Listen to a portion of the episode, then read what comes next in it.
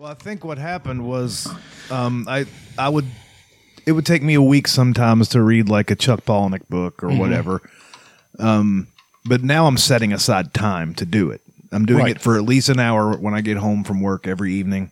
On weekends after I get done playing disc golf or whatever, it Right. might be three hours. Mm-hmm. I might read for three hours now, and I'm enjoying the piss out of it. Yeah, they're good. I told I told everybody. There's so much. I mean, the first season of Game of Thrones and the book Game of Thrones are pretty much identical. they're neck and neck. It's um slight there's- changes. little bit little changes, but uh, nothing that anybody should complain about really. Cut the appearance of a couple characters like Syrio Forel looks nothing. Yeah. like, he's described in the book. He's bald. He Renly wear ro- could be better looking. Wears robes. You know. yeah. Um, the the uh, Magister guy that uh, sold the or gave Danny the eggs. That guy. That guy. Delirio Mopatis. Yeah, he could have looked a little different. He's a he's a Blackfyre. That- I'm willing I'm willing to bet he's a Blackfyre. Yeah, that's a big theory going around. But yeah, just like um I thought my eyes would give out on me or something, but and I'd get headaches, but no, I'm just sort of running through them now. Yeah, they're really good. Like you're getting into uh, Clash of Kings is a great book. It's got some of the best dialogue. The interplay between Renly and Stannis is just so much fun. I've really only I read the prologue, Sans or Arya's chapter, and I'm in the middle of Sansa's first chapter in that one now. And just from the prologue, I love Stannis in this book. I told you, Stannis is a He's completely without humor, yet everything he says is hilarious. Just utterly dry, to the point. I'm telling you, wait till he He hates his wife. He doesn't hate her. He doesn't hate Selyse. He hates the idea of her. I think it's just, no, he he's he's not a homosexual, but he's an asexual. He doesn't even like sex. he does. Yeah, he- he's, He he he considers it a thing that's not it's of and time. It's it's only meant to produce children. It's not meant meant to do something else. And so they've only banged maybe three or four times, and she's had and she's never had a kid carried to term. So except, except for Shireen. except Shireen, right? Yeah, never had a boy. I should say never yeah, had. a boy He wants a son. term, yeah. Um, but yeah, um, When he's dealing with Janos Slynt, I can't wait. I hate that fucking. it's guy. the fucking best. He's the guy that they named uh, Harrenhal to, right? Yeah, They gave Harrenhal. I mean, one of the who wants fucking Harrenhal? One of the 50, Let's talk about Harrenhal for a thousand minutes. one of the fifty that got named to that. Littlefinger, Janos Slynt. Um, who else? There's a, there's Everybody a bunch, gave it up. All the all the failed houses, the Lothstons, the, you know, all these people who Strongs back in the day. Yeah, I mean, it's just it's it's a it is a curse. It is it makes you a one of the most powerful lords, and it makes you arguably the most powerful lord in the Riverlands. The Tullys are con- they do control the, liver, the Riverlands, but only tro- because the Tullys were the the River Kings. So. You know the incomes and small folk and all the things you get from Harrenhal at a it- Baelish said it the best. He said, "At a stroke, you'd name me, you'd make me one of the most powerful lords in the realm." yeah. And Let's. I'm looking up to see how many people. Uh, a list of the people that have held Harrenhal. it's extensive. Yeah, because it is nobody likes it. Like they like the idea of it. I think Um. Well, Harrenhal's the largest castle in the Seven Kingdoms. Took them 40 years to build, right. at least. It's is it the one? It's not a fused stone, is it? Because that takes dragons. No, too, no, that's the, the only place that's like that is well. There's two places. There's uh there's of course Dragonstone. Um, there are certain places in Old Town that have that, and then there's uh, I do believe Starfall, the Dan- House Dayne. You know, there that's there needs to be something about House Dayne. there is there there's there's this one guy who is in Feast for Crows named Edric Dayne, and he's the Dark Star. I want to see he's this that fucking fucking sword. He's this fucking guy, man. Uh, no, he's he's the Dark Star. He doesn't wield Dawn. Only the Sword of the Morning can wield can wield Dawn. Yeah. and the Sword of the Morning is not just. it's like Valyrian steel on steroids. It's Well, I mean, a- the, the Sword of the. Morning is the name of the person who wields Dawn. Yeah, So that's not just uh, Sir Arthur Dayne. It's all the Daynes who are worthy enough to wield that sword. The Daynes are an ancient family. They're they have purple eyes and stuff sometimes, They're but they're of- not Valyrian. They're sort of like um they're first men too. They got blood of the first Sure men, they do. and there might be some Valyrian blood in there at some point. It's weird. Actually, I think that they they don't. I mean, that's the thing. That's that's the big thing with them is people are like, well, they surely the Daynes have Valyrian blood, and they're quick to say, no, we don't. We don't have any Valyrian blood in us. They're more ancient than Valyria. Like there, there's this group of people who came over from past Essos, From maybe a shy, not a shy. Um, maybe farther east than Asshai. Yeah. this the the the place where there there's another wall over in like Yt and places like that. That's Valyrian stone, and they and they've been keeping out the long winter for thousands of years. You know, apparently uh, Essos had their own long night, except for it was uh, it was. I think um, the thing I watched last night. I think it was uh, either Joe Magician or Lightbringer. Lightbringer. He's Um, great. He's a really cool guy too. I've talked to him. It's really dorky. I like him. Yeah. Um, like a comet hit or something, and it ash covered the entire planetos. Right. and so that's when their long night happened. Right. and it wasn't really. um I- guess they had White Walkers and stuff, but it was Well, the other and the other thing about that is is that that people think that that's the comet, that's the falling star that the house, the dawn was uh, is made from. Hmm. Hmm. Because the Daynes are from. I mean, apparently they have blood from that old place. there's definitely some sort of magic with the Daynes because the two Ben or uh, Jojen and uh, that's the Reeds, all those are Reeds. Okay, never mind that. the bog people. because Howland Reed is uh, Ned's buddy, right? Right. That helped him kill the Sword of the Morning. Their sword, that, well, yeah, their their uh, keep is Grey Water Watch, and it moves. It's it's built on apparently, it's a castle that's built on like a floating bit of peat in a bog or something. They, uh, it, Watch has not popped up yet. I've been I've been waiting for Howland Reed to show up. I know he's going to at some at some point, but he just hasn't yet. So um, so far, the history here on the a wiki of Ice and Fire: House Hoare, H O A R E, Qoherys, Harroway, House Towers. Rhaena Targaryen had it for a while. Remember when she uh, slunked off there? Was she the she was the slut, right? yes, Nice, I liked her. Um, House Strong had it for a bit. House We all know what Lothston after them. Alys Rivers after that. You guys will meet Alys Rivers in the next season of uh, of uh, Hot D. Right. House Lothston. Yeah. Then House Whent. That's all that they have. Yeah, old lady Whent. They had the the, the, the, the that was the tournament. That was the big tournament that is the pivotal moment in all of this in all of Game of Thrones history. Not Westeros history, just in the events of Game of Thrones. People I don't people seem don't seem to understand and I and I thought about this myself. The events of Game of Thrones, a series of books, are a relatively minor It's like footnote. a twelve year footnote in everything. Exactly. And it's not even that bad of a footnote. Like they faced worse. So, you know, I love and I love the fact that that that that's a thing. I um he's I, I I have forgotten how fucking much I love his writing going back and reading all these again. And how much I don't give a fuck how long it takes to read for for him to make a next book. I'll wait for it. And then I'll read them all again. And, I I'll hope, be he, perfectly I hope happy. he gets to finish them because I want to. I want to finish them. Um, he says he's seventy five percent done now. I'd buy that. He might be even closer. But that 25% might be a bitch. He might have rode himself into a corner. Uh, I just think he's got too many balls in the air. Okay. Well, what he might have done is gave them the outline of what he was going to do for the show, Definitely. and then he saw how it went for them. Of course, he would be better. His would be better. No, he's too stubborn for that. He he will change certain things, but he will not change giant things. One of the things he's going to change maybe is they well, but that was clumsy directing on their point. And I and I actually I've been reading it. I know where Daenerys starts to go crazy. After the Shadowbinder from Asshai Quaithe comes and mm-hmm. starts talking to her, I've heard it pronounced Quaith. Quaith or A lot of people think that's Ashara Dayne. Quaith. Ashara Dayne, I think, is married to Howland Reed. I think that I think that they faked her death so she could go be with Howland Reed. Hmm. That is a great theory. Look that one up. Um, Excuse me. Apparently, um, Ashara Dayne was hot as shit. Yeah, she was, and that's uh that's Arthur Dayne's sister, and Sir Barristan was in love with her as well, and she would have married Sir Barristan had he not become a member of the King's Guard. But anyway, um, there's other times that Quaith has come and spoken to her, and nobody else sees her. She only makes one appearance. She makes one appearance show. where other people exactly, but they that's a, a storyline they did not pursue, and they should have. What they should have done is keep ha- having her pop up, and then it's a fucking. If you think about it, that is a fucking real uh, the usual suspects moment.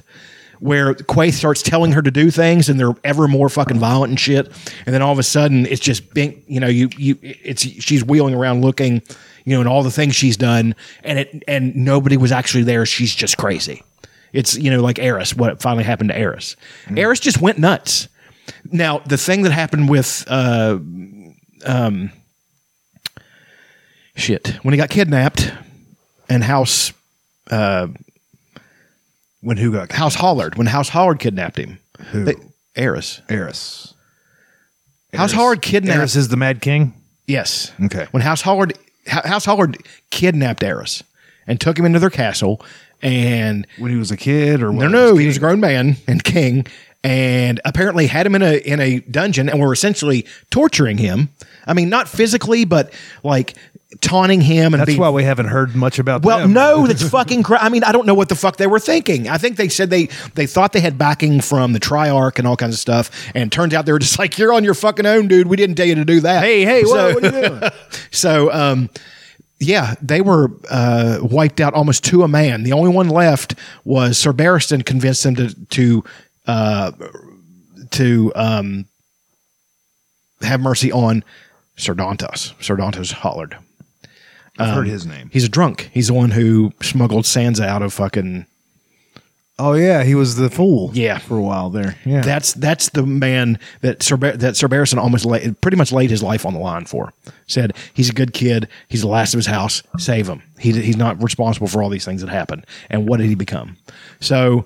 Yeah, th- that's one of the most. That's one of the most Captain America fucking Sir Barristan stories. He broke into that fucking keep by himself without any fucking tools or anything. Climbed the fucking unmor- the mortared wall, got in there, killed all these fucking guards, throws fucking arrows over his shoulder, runs out, jumps on a horse, takes a fucking a couple arrows to the back, gets Aerys down, takes him out, and they fucking get the arrows out, and he fucking lives, dude. And let's play the theme song. Okay.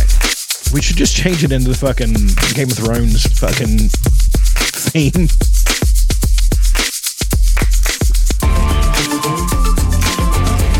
I'm getting into heavy Sir Barristan territory too. This is episode three ninety nine. Oh shit, man. Well, I mean, we got to get people together for the 400th episode spectacular, which is going to be just you and me. Probably.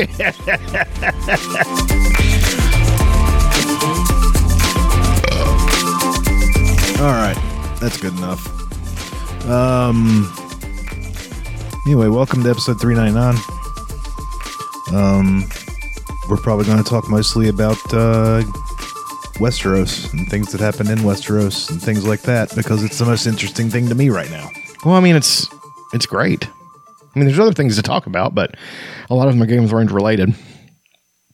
Um, now I was saying what ha- is happening in Dance with Dragons now is that she's in uh, Daenerys is in Meereen, um, and the Yunkai are coming for her. Astapor has fallen. You know all the. You know what it is though. You know what I figured this whole thing out is that is nothing but a metaphor for the Middle Eastern wars because Yeah. because that's all it is. The New Ghis and all those things and all those that they're all Arabic places.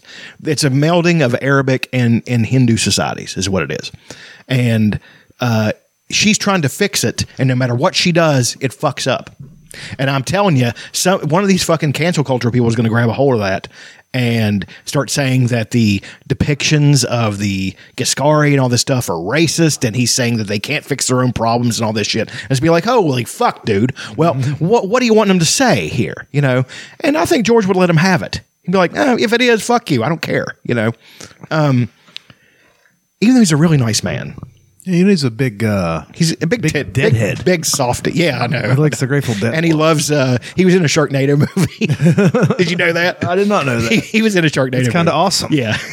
um, you're like, will you be in this? Like, sure. I don't. You know, I'm not writing. So.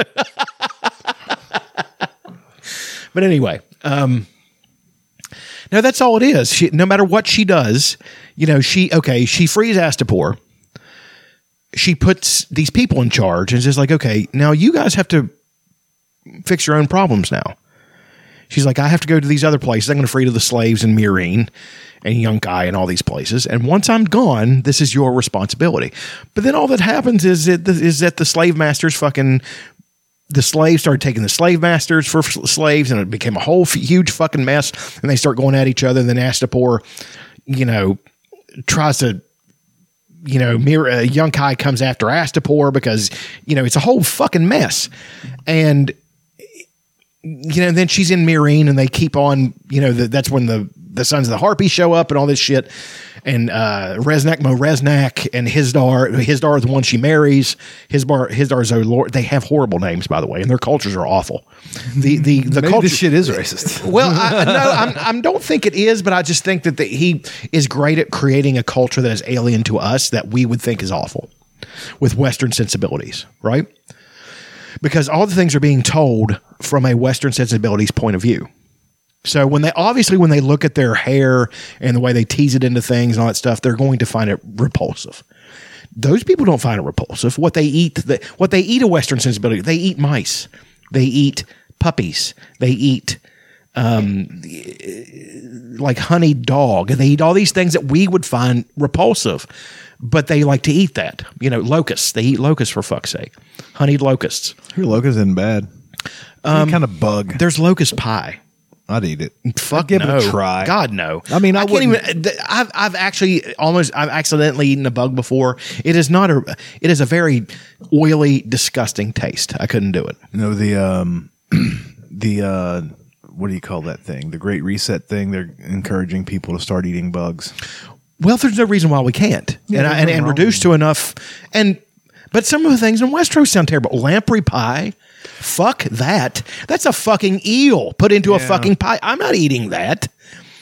Fucking Wyman uh, Wyman Manderley's eating so many they called him the Lord of Leech the uh, the Lord of Eels because he can't get Lord too fat to sit a horse because he's too goddamn fat to sit a horse. I like we've said this before. One of my favorite things about Oh, the, yeah. the Manderleys is uh, Catelyn talking about uh, Sir Wylis would have been the fattest man she'd ever known. She hadn't met his brother first. she hadn't had the pleasure of meeting his, brother, first. but both of them were they're really good guys and, Yeah. they're, and they're tough. They can actually fight. Yeah, they're just- Des- despite being fat, that didn't Yeah, affect um, their fighting ability any. like uh that description is hilarious. Um there's multiple descriptions like whenever they first meet Sam. I talked about this on the last episode, I think. Uh says he's the fattest boy he's ever seen in his life. Right. And He he was like 12 stone or something, which is like 280 pounds. 40 pounds like What in the bu- well? But you have to figure that everybody in that world. it was 1997 s- four when he wrote it, so Well, there's not only that, but everybody in that world is active. So to if you if you got that heavy, for one thing, somebody that heavy wouldn't would be, you know, uh, it would be an oddity. And how difficult would it be to get that heavy with all the things you would have to do? You know, even nobles have to ride and hawk and do all their own th- shit. And you know, I mean, Wayman, uh, Wyman or Wayman Manderley. I mean, of course, he's he's a lord and he's one of the richest in the north. White Harbor is it is that part of the world's Lannisport. So, you know, he's got a fucking lot of money at, at his command. So he doesn't have to do anything. So all like what he likes to do is just sit around and fucking eat. That's what he likes to do. But everybody else has a pretty active lifestyle. So yeah, a heavy person would be a real oddity. So um, One of the things I noticed in the book was Jon's speech to Maester Aemon to get him to pass yeah, Sam. that was a good one. I don't remember it being that awesome in the show. Well, It might have been. I, I like Kit remember. Harington. I like all the casting. Don't get me wrong, but going back and reading them and, and having stepped back from that enough that I no longer envision those people. I don't. He's not what I think of when I read of Jon Snow. He just isn't. Jon Snow is not meant to be that handsome. I mean, he's kind of is, but he's got a horsey face. He's very solemn. He's got a lot of. He's got a lot of Lyanna in him. You know, so you know, Rhaegar was fucking devastatingly handsome, you know, and Lyanna was pretty. She was beautiful, but I think Rhaegar liked her more for her spirit than he liked her for how beautiful she was. You know, and I think that everybody loved Lyanna more for her spirit than how beautiful she was. She was beautiful, but she's just one of those people. Mm-hmm. Her looks come through. Her looks are almost un, are almost unimportant next to her how she was as a person. She was tough. She was forthright. She was def- defiant, but also awesome at the same time with a with a huge heart. Everybody loved her. Robert. Robert was almost willing to give up whores for him. You know, I mean, I mean, and that's a big thing for for Robert. I like when Ned and her were talking, and uh, she asked him, "Well, like, apparently he's got some bastard girl on some gir- bastard baby on some girl in the Vale." And Ned gets uncomfortable. He's like, "Well, he's you know he'll be different when he's married." And she goes, "No, he won't. Yeah. He won't. Rhaegar would never cheat. Rhaegar is not that kind of man." Now that being said, the thing he had with Elia was a political marriage. He loved her just he liked her just fine. But I'm talking about if he was with somebody he loved, he would never cheat on her. So, and he loved Elia uh, like maybe like a sister or something like that, and cared for her as Rhaegar would. He's just a really good person. But when it, when he was if he had met Lyanna first and they had met, there would be no cheating. That'd be a beautiful and a power couple in a fucking half. You know, uh, It's ice and fire. It's well, not only that, but e- even in a world that wouldn't believe in such things, because ha- have you noticed that how many people don't believe in that? almost nobody Exactly. believes in it. Old Nan tells all the stories, and she's like, "It's all Snarks bullshit." and Grumpkins and all that shit. yeah, They're and like, and Yeah. all this shit, and um, well, Aurochs are real. um, but they they kind of use them as slang. The White Walkers, the others take. They call them the others. The others take the Lannisters. Right. That's sort of what they say whenever they want somebody to die. Sure. So, but uh, I like the others better than the White Walkers too, by the way. Yeah, I do too. Yeah. But the nobody really believes it except for the people that have seen it. Like Just Rangers on the wall. Rangers on the Wall are the only ones that have seen it. Jon Snow saw one come back to life and had to kill him with fire. And the Wildlings. And the Wildlings, have seen him. The Wildlings know they have a deal. with him. Craster of all fucking people. He knows. And he is way more vicious in the fucking book than he is Really? on the show. When do I get to him? Probably later in, in this. this book. Oh boy. In Clash of Kings, you'll meet Who's Craster. who all are the uh, POV characters? Is Stannis a POV? He is not. Never. There's never been a Stannis chapter. So who is going to get me give me all the Stannis information? Davos? Melisandre, Jon, Davos. Davos is the is the number one, but then Okay. you've got Melisandre is a POV character character Okay. sometimes. Jon, his, his dealings with Jon are fucking great That'd because be two books from this one, I think. One. well, Cla- Storm of Swords is where the shit really hits the fan in so many ways. It's the Red Wedding, but it's also the Wildlings getting uh, coming to the wall and going to storm it and all that stuff. And then all of a sudden, Jon sent out to parlay with Mance Rayder, and all of a sudden, fucking Stannis shows up with all his knights. C- completely took me out from out of nowhere. I was like, wait a second. Stannis was losing. He was losing, and like he had lost the big battle with the Blackwater and all that stuff. By the way, that's in that book. Good. And you want to talk about the best fucking action sequence I have ever fucking read is the Battle of Blackwater Bay. It was the good the show show, was too. not able to ca- capture half of it. It's just so fucking brutal and awesome. And it's got all the things, and it's got, you know, I like Peter Dinklage, but he's not nearly as awesome as Tyrion in the book. You know, it's just You can sort of tell by reading Tyrion's chapters that George really likes writing his chapters. well, George is Tyrion. Yeah. a big fat man who's never been, you know, who's probably never been that good looking or been that good with the ladies, you know, and all that stuff. And he, he's he he he's an outcast. He always has. He's a nerd. Come on. I mean, he would be easy to write because Tyrion is an outcast, but he's also got that sharp wit, just like George does. Where do you think all that wit comes from for Tyrion?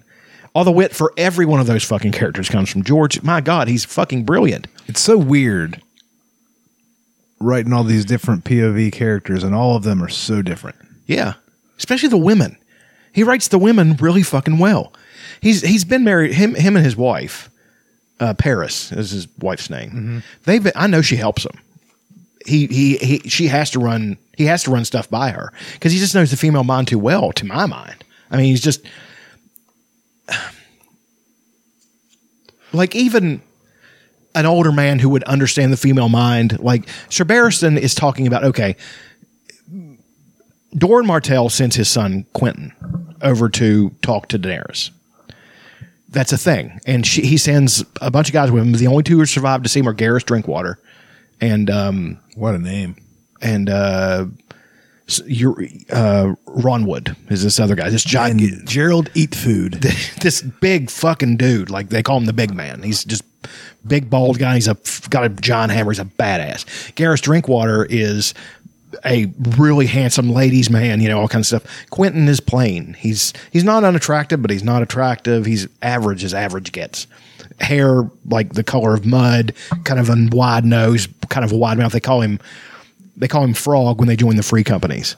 And um, oh, by the way, all the free company shit happens in Dance with Dragons. I can't wait for you to get to that shit. All the interplay between all those fucking assholes. Free companies. That's like Second Sons. Second- okay. The uh, Golden Company, the Windblown, the Company of the Cat, the uh, Long Lances. You know all these, and then all the fucking weird free companies that are made up of slave soldiers are fucking weird.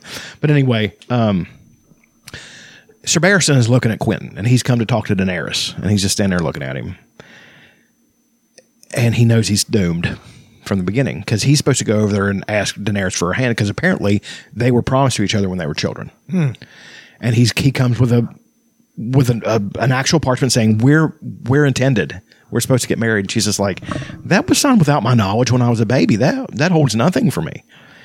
And Sir Barristan is like, if it only was the handsome man behind her. You know, Yeah. talking about Gerris Drinkwater. Like, he's like, that young man is a man that the women would sigh over and all that stuff. And like, he's like, that's fire versus mud. You know, and then she's just, and he's, he's, I'm sure he's a dutiful, nice enough boy, and he really is. He's polite, but he's just not going to conjure those feelings in a woman. And that's a beautiful fucking chapter. The fact that Sir Barristan, this honorable man, still under is worldly in the world in that way. He understands, hey, things are things, and that's the way it's going to be. Yeah. So yeah, like she starts in the book. She's in the show too. But at first, with uh, Drogo, she's not into this. No. She's not into this whole thing. She's doing it because her retarded brother wants to be the fucking king for some reason, Right. and he thinks he deserves it. Whatever. well, he's just he's a narcissistic cunt. He's been raised He's like that. So crazy. yeah. And uh, she gets she starts to get into it and starts enjoying all the fucking. and start and starts enjoying riding and being a Dothraki and all those things. Yeah, she like, and gets he into never adapted to that. Like, he just was incapable. He sees them as savages, and he had he put his own bullshit on hold and just played the game, been like, okay. I've waited this long. It's like Illyrio Mopatis told him. You've waited this fucking long. What's another couple? What's another couple of months? Another couple of years? What the fuck's wrong with you? Go over there, fucking suck his dick. You know, a- as in kiss his ass and all those things. play the game. and, and tell him how awesome he is, and he is, by the way. Oh, yeah, he was and, dope. And, and he'll give you those Dothraki, Dothraki screamers, and you will be able to take- take the Seven Kingdoms with it if you were had any kind of wherewithal. And he couldn't do it. You know, not that, but that's to my mind debatable at best. I don't think the Dothraki might not fare Have fun in the north. Might not fare well in some places. Have fun in the north. Well, the thing about it is, if you're fighting in, in the north, if you're fighting in, you're fighting people like the Wulls, the the Liddles, the all those people, the Appalachian people I've talked about, which have started to feature prominently in the book again. Um, your horses are, especially Dothraki horses, were, which are not built for that kind of cold and that kind of terrain. You're fucked. You're not going to be able to beat those people. And then you're going to have, you know, knights clad in steel, and you're not, and all those things. And an arakh can't cut through fucking steel. That's just not the way it is. So I don't know how well they'd fare. You know, it would depend on the commander. Uh, and then you're going to have people in the woods. You got to go into the woods. There's no woods where where the Dothraki come from. Well, and even gonna if you're fighting in the Stormlands, you've got to deal with, you know, the, the weather. You to deal with all these, these motherfuckers are afraid of water. right. the poison water. Yeah, they're scared the shit out of the water. It's like water that a horse can't drink. We can't. No, this is this Then- is unfathomable. Then, uh, you know, just getting into One on one, yeah. In an open field, I'll give them. You guys I got a know, pretty good shot. Heavy heavy cavalry versus Dothraki. I'd take the heavy cavalry. yeah, you're like they get they're armored and everything, but like you know, equal footing, hand to hand, no armor. I'd probably take the Dothraki. I don't know, man. Yes and no. It depends on who's fighting. Like, okay, guess. the average average Dothraki versus the average knight. I'll take a Dothraki, but let's factor in some things. Um, for one thing, it's not that's not going to happen. Like, if I was a commander, I wouldn't be fool enough to try and engage in that kind of war. I mean, like, here's what we're going to do.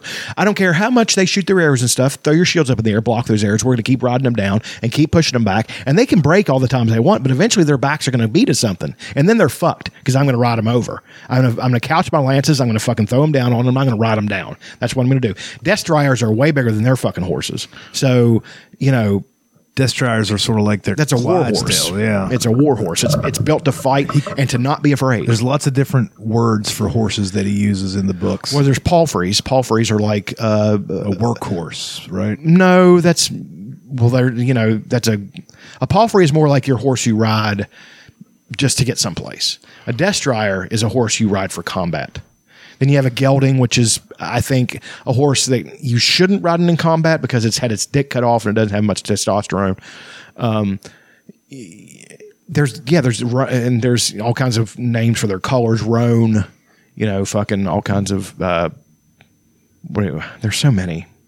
I had to look all these up because I'm like, what if what the fuck is? I've been wondering what they all are. I just kind of assumed um, what each of them was, Mm-hmm. And they're sort of interchangeable, but not really. Well, let's break this down into terms. Thunder is a destrier. That is that is uh, Dunk's. horse. Dunk's horse, Yes. his his tournament horse. What's the other one? Maester is an ass. Right, and then they have another, and then they have another horse. Um, It's the horse that it was the older horse. butterscotch. It was the horse that uh, that Sir Arston rode, yeah, and he said, "Don't get too much in love with your horse," and he still gave it apples all the time, and Yeah. treated it real well. I forget her name. I can't remember her name either, but she's a palfrey. She's just meant to ride from place to place. So Didn't he trade her in at the first tournament? he did. that sucks. You can ride a destrier to get someplace, but that's not He to my mind, that's not, not the side, best yeah. use. I mean, that horse isn't meant to be, it's meant for combat. Like you need to save their strength. Horses have great endurance, but that's not endless, you know. So if you push your horse and sprint him to the end and then it's supposed to fight a battle too, fuck that. You can't do that.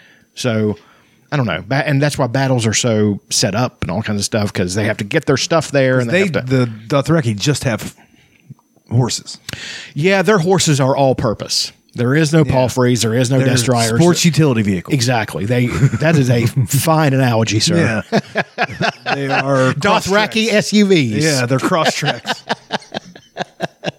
yeah. Doth, Dothraki cross tracks. That's better.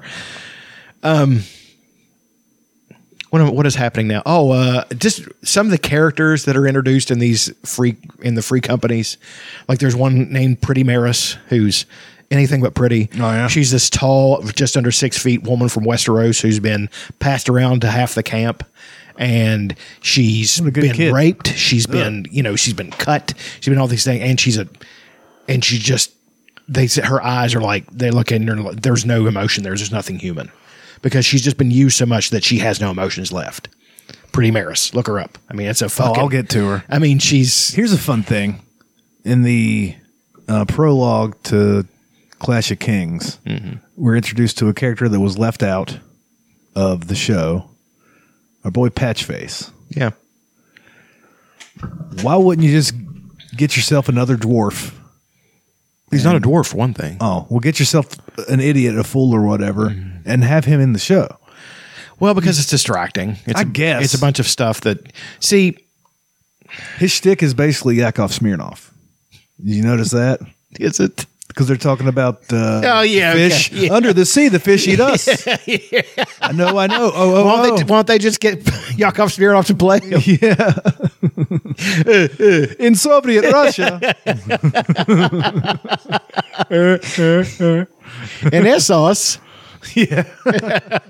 I'm just like this little guy. I've only had a few lines with him. He puts a bucket on the maester's head or whatever. With yeah that, that on was rough that part was rough that was tough. because they were laughing at him and shit and Stannis Stannis tries to got stuck. Hey, he's my. He's he pretty much raised them. yeah He raised all three of the. Did you see what I was talking about though when he's describing Renly?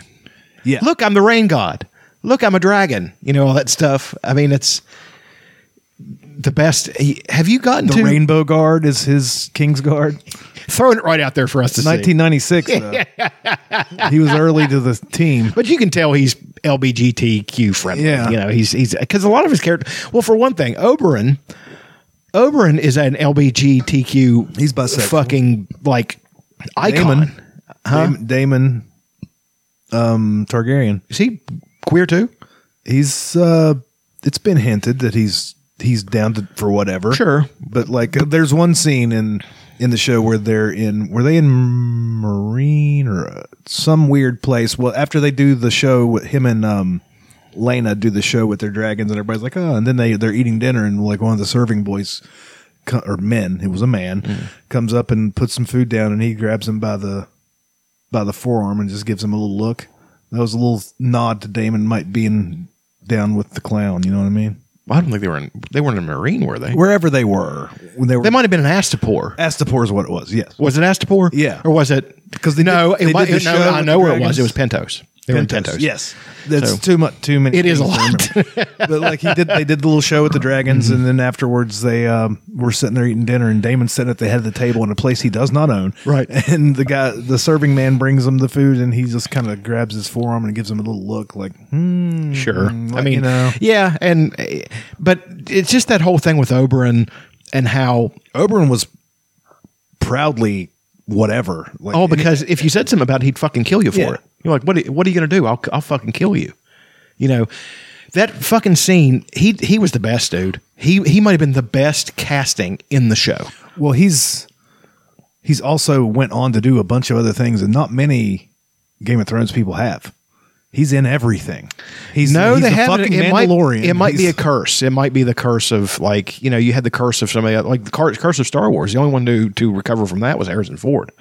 So I mean, they, they're they're in stuff, but like, um, what's his name? The guy that played Oberyn, uh, Pedro Pascal. Pedro Pascal. He's the Mandalorian. He's uh, the Last of Us. He he was in um, He's just too good. He's undeniable.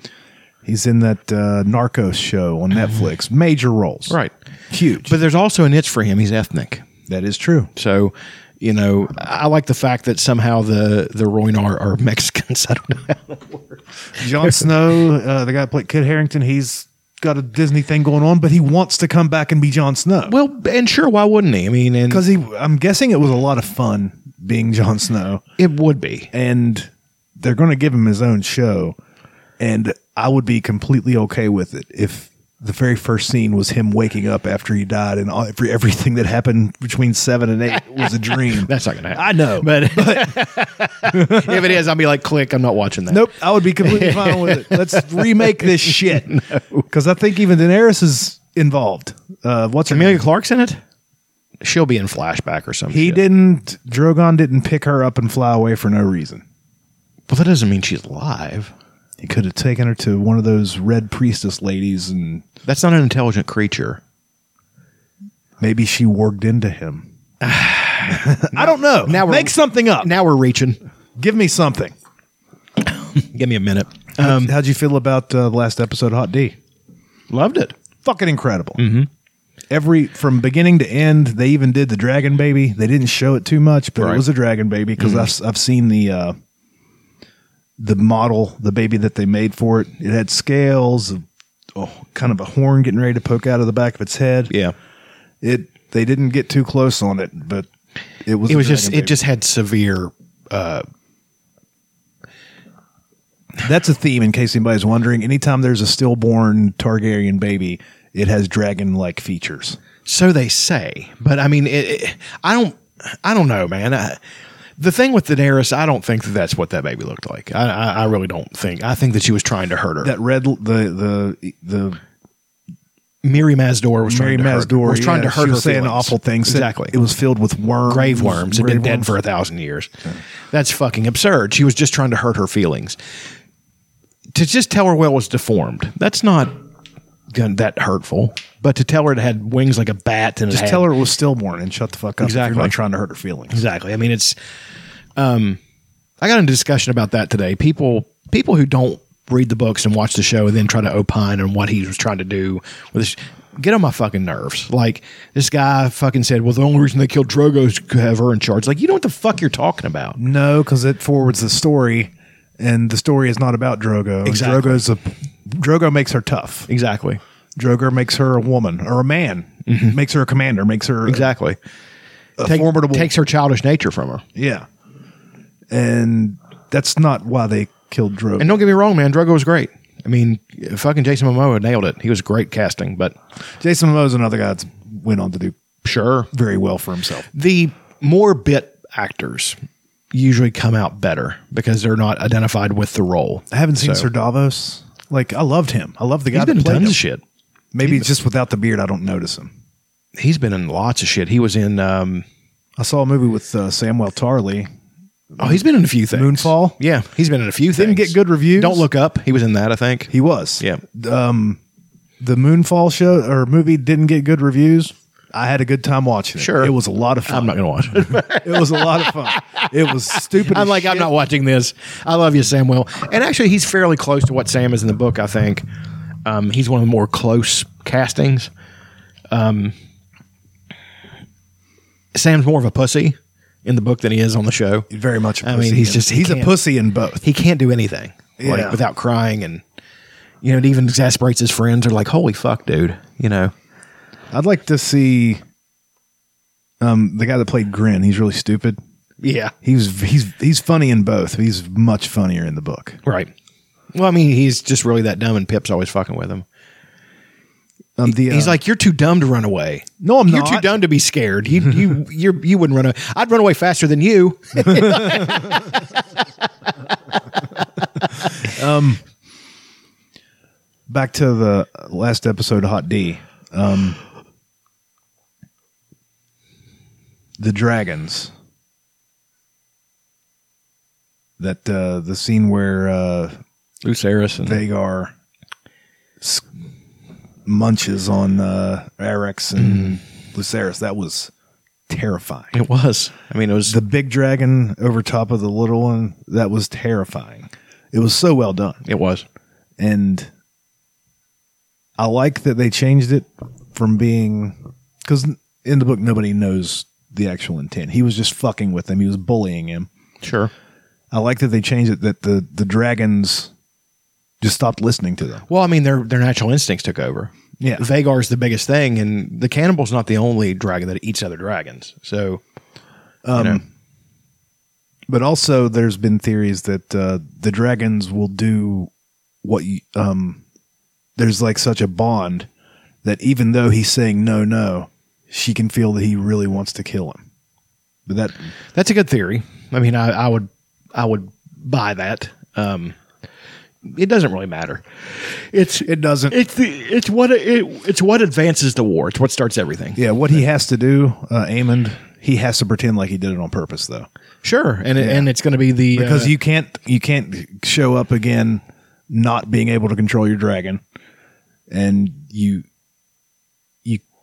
you have to present as though you did it on purpose, and then everybody's going to be mad at you. They're going to be mad at you anyway. Well, they're gonna, yeah, they're gonna suspect that you did it anyway. If you why why compound it by being a liar and saying you didn't, even though you're not lying, Yeah. they're gonna think you're lying anyway. Yeah, because you've been a, no matter what. you've been a pretentious little fucking cunt your entire life, and everybody fucking hates you. So um, That kid playing him is awesome. he is, he's really good. But um, I think it's Robert who does.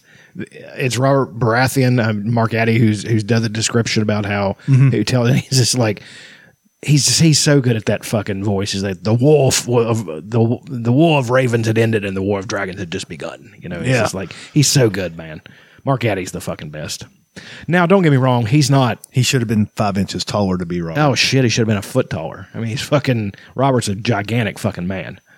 Um, um, One thing I'm interested in for next season is when uh Jacaerys goes north to hang out with the Starks, and we'll finally get to see what real Starks are like that weren't raised by Jon Arryn, and then raised by the man that Oh, was so raised well, by no, Jon no, Arryn. well, You know what I mean? Ned was He was fostered by Jon Arryn most. Of he life, was, right? but his he was, but I think they're just a little more brutal. Well, it depends on which time you fall in the timeline. I mean, you're going to have like when they're down in the crypts, describing them. They're as different as can be. So you know, you have weak ones, you have strong ones, you have cruel ones, you have ones.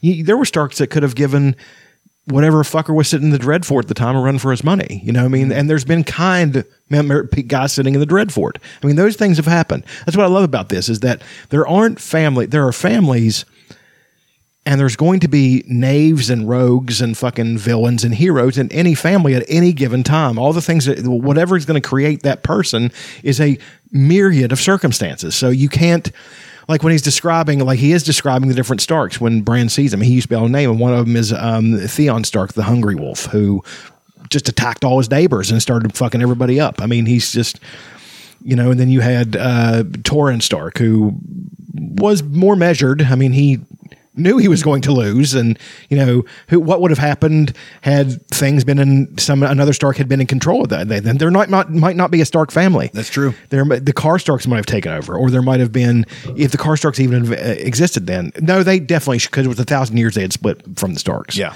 Um, the the Boltons, which are powerful family, could have taken over the North. You know, you, the Umbers, they're a good candidate. You know, whoever was Great going. John.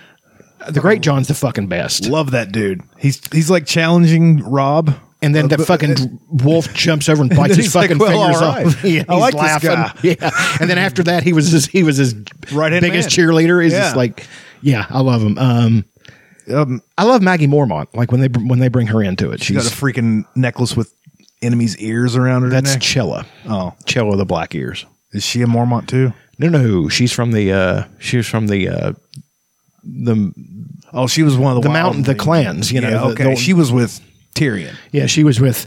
By the way, the casting for that was terrible. Uh, none of those.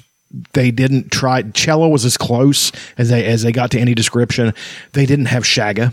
Really, they did, but Shagga sh- should have been a gigantic man to rival to rival the Hound Mountain or the and the, or the Hound, uh, the Ma- Hound or the Mountain, not the Mountain, but the Hound, because the Mountain they talk about how even big men look at like Jesus Christ, it's a big dude. Yeah, But um, Timett, son of Timett, who was, they said he looked like he was like 16 and he put out his own eye, you know, to fucking, Yeah. tell, and even, and after that, they immediately raised him to a red hand, which is a war chief, because everybody else would take an ear or a finger.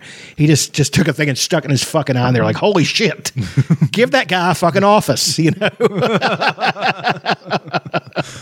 um, Um, hot D. It's going to be probably about a year and a half before they can get it That's out fine. because they have a lot of CGI to do because there's going to be all the dragons. Sure. A lot of dragons. Oh, the thing I, I like about my generation is I used to have to wait three years for a Star Wars movie. Mm-hmm. So I'm okay with that. And then 20 years in between, whenever they Yeah, it was 20. it was about 18 or something between That's crazy to last think. whatever, 83 to, yeah, it's only 15 years. maybe 2000. Yeah. No, it was 98. oh yeah, it was 98. 83 to 98. 15 years. Holy balls. It was only 15 years. That's not a lot of time. Not really. And people were talking about it's been so long. It hadn't. Not really. I mean, think about it. That's almost, it's been 10 years since Iron Man. 14 years since Iron Man, actually. I think the first Iron Man came out in 19 or 2008, right? It did. So that's what I'm saying. It's almost been, It's almost been it's almost years. been the length of time from the Empire, it's from Return of the Jedi to Phantom Menace that it has been from an Iron Man movie to whatever's happening now. It's been 12 years That's since- fucking nuts. 12 years since Dance of Dragons. Jesus. it really has. I remember getting that book. I bought it at Walmart. Hmm. And I fucking was consumed. I just made my way through it. Liked it, but I knew I was going to have to read it again to absorb all the like I have. Like I've read it. This will be the third time I've read it. And um it might even be, be the fourth. And I've reread multiple parts of it. Like um just I like the description of the characters. I like the, like I said, the the uh, when they start dealing with the cities and one character they cut out of they cut out of the uh, show that was in the book is this guy named Strong Belwas, who's a gigantic black eunuch who's fought in the he fought in the in the uh, fighting pits and he's he he's just fat, but he's gigantic, and he's got a giant arakh he carries with him, and remember when Daario killed that champion outside of outside of uh, it, it was Meereen. He killed him outside of Meereen, and um, they were like, you know, I'll do it. I, my my life doesn't mean as much. You know, his strong Belwas's life meant nothing. He was he was only a means to get Sir Barristan to Daenerys, like without without him being known who he was. So he goes there and fights him, and this guy tries to charge down on his horse, and he spins out of the way, and he lets the guy cut him because that's his thing. He has all these scars on his bellies. He said he said in the fighting pits, I let everyone cut me at least once, then I kill you. And he almost got in a fight with the Dothraki because the Dothraki were talking shit to him, and he's just like, he was like. He, He's like, I, I know the horse lord, the horse boys with their uh, bells. He's like, I got a bunch of bells, uh, those bells hanging around my belt. Whenever I walk, you can hear me jingle how many Dothraki I've killed. You know, and they're like, fucker, and they're getting ready to fight, and Daenerys breaks them up. But um, yeah, he kills him and then he shits. Like because the Meereen guy pulled his dick out and pissed at him. So after Strong Belwas kills him, he shits on him. He literally shits on him. he wipes his ass with the fucking flag he was holding and he walks back. it's fucking brutal. I love that fucking scene. Oh, that guy sounds awesome. He's he's a great character, man. He actually saves Daenerys Daenerys' life a couple on a couple occasions. He's really likable. He's loud. He's like very he's bellows and stuff all the time, but he's like almost like a little kid you know, and uh, the assassination attempt on Daenerys' life. Uh, they attempt to kill her with uh, fried locusts, and they poison him, and he's eating them, and they make him really sick and almost kill him. Mm. And that's you know that's where Dance with Dragons. So there's multiple assassinations. No, there's just the one.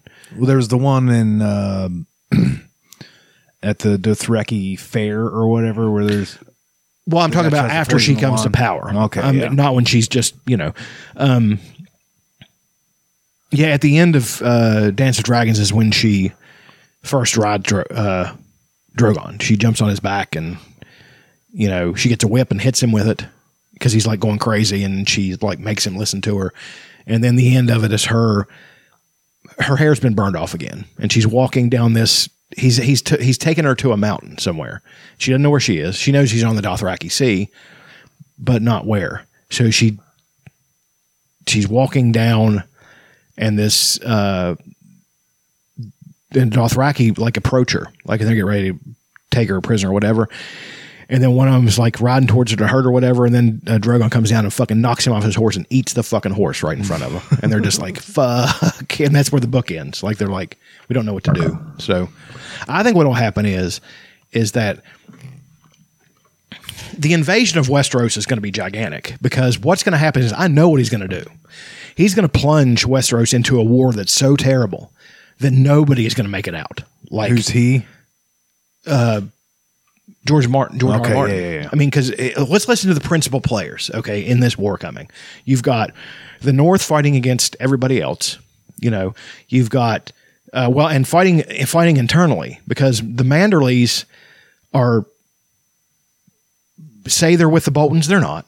They're like they've got somebody slitting Frey's throats at Winterfell when it's, when it's snowing. They're all stuck in this.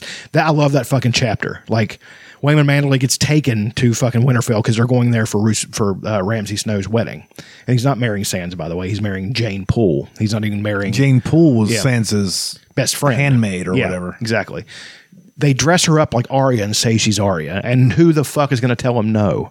No, that's not her. It's like, well, who the fuck are you? Fuck you. Yes, she is. You know, they they have a like coloring and maybe you know a semi similar age. Everybody who knows Sansa uh, knows Arya that no, that's not her. But they're all dead anyway. Mm-hmm. So, or and Jon, who's on the fucking wall, and they'll just call him a bastard. Nothing he has. I don't want it. But um, I never have. you've got all those people fighting each other. You've got Cersei who's going to plunge the war, plunge the whole thing. You've got Stannis fighting her. You've got now the Iron Bank coming on the side of, on the side of Stannis. By the way, that happens in the book. It does not happen in the show. They line up with Cersei because Cersei gives them a payment. Bullshit. She told them to go fuck themselves. She's not giving them anything. Now I do think the thing with Highgarden will happen with Olenna Tyrell and all that stuff. That's too good not to put in the fucking book. Mm-hmm.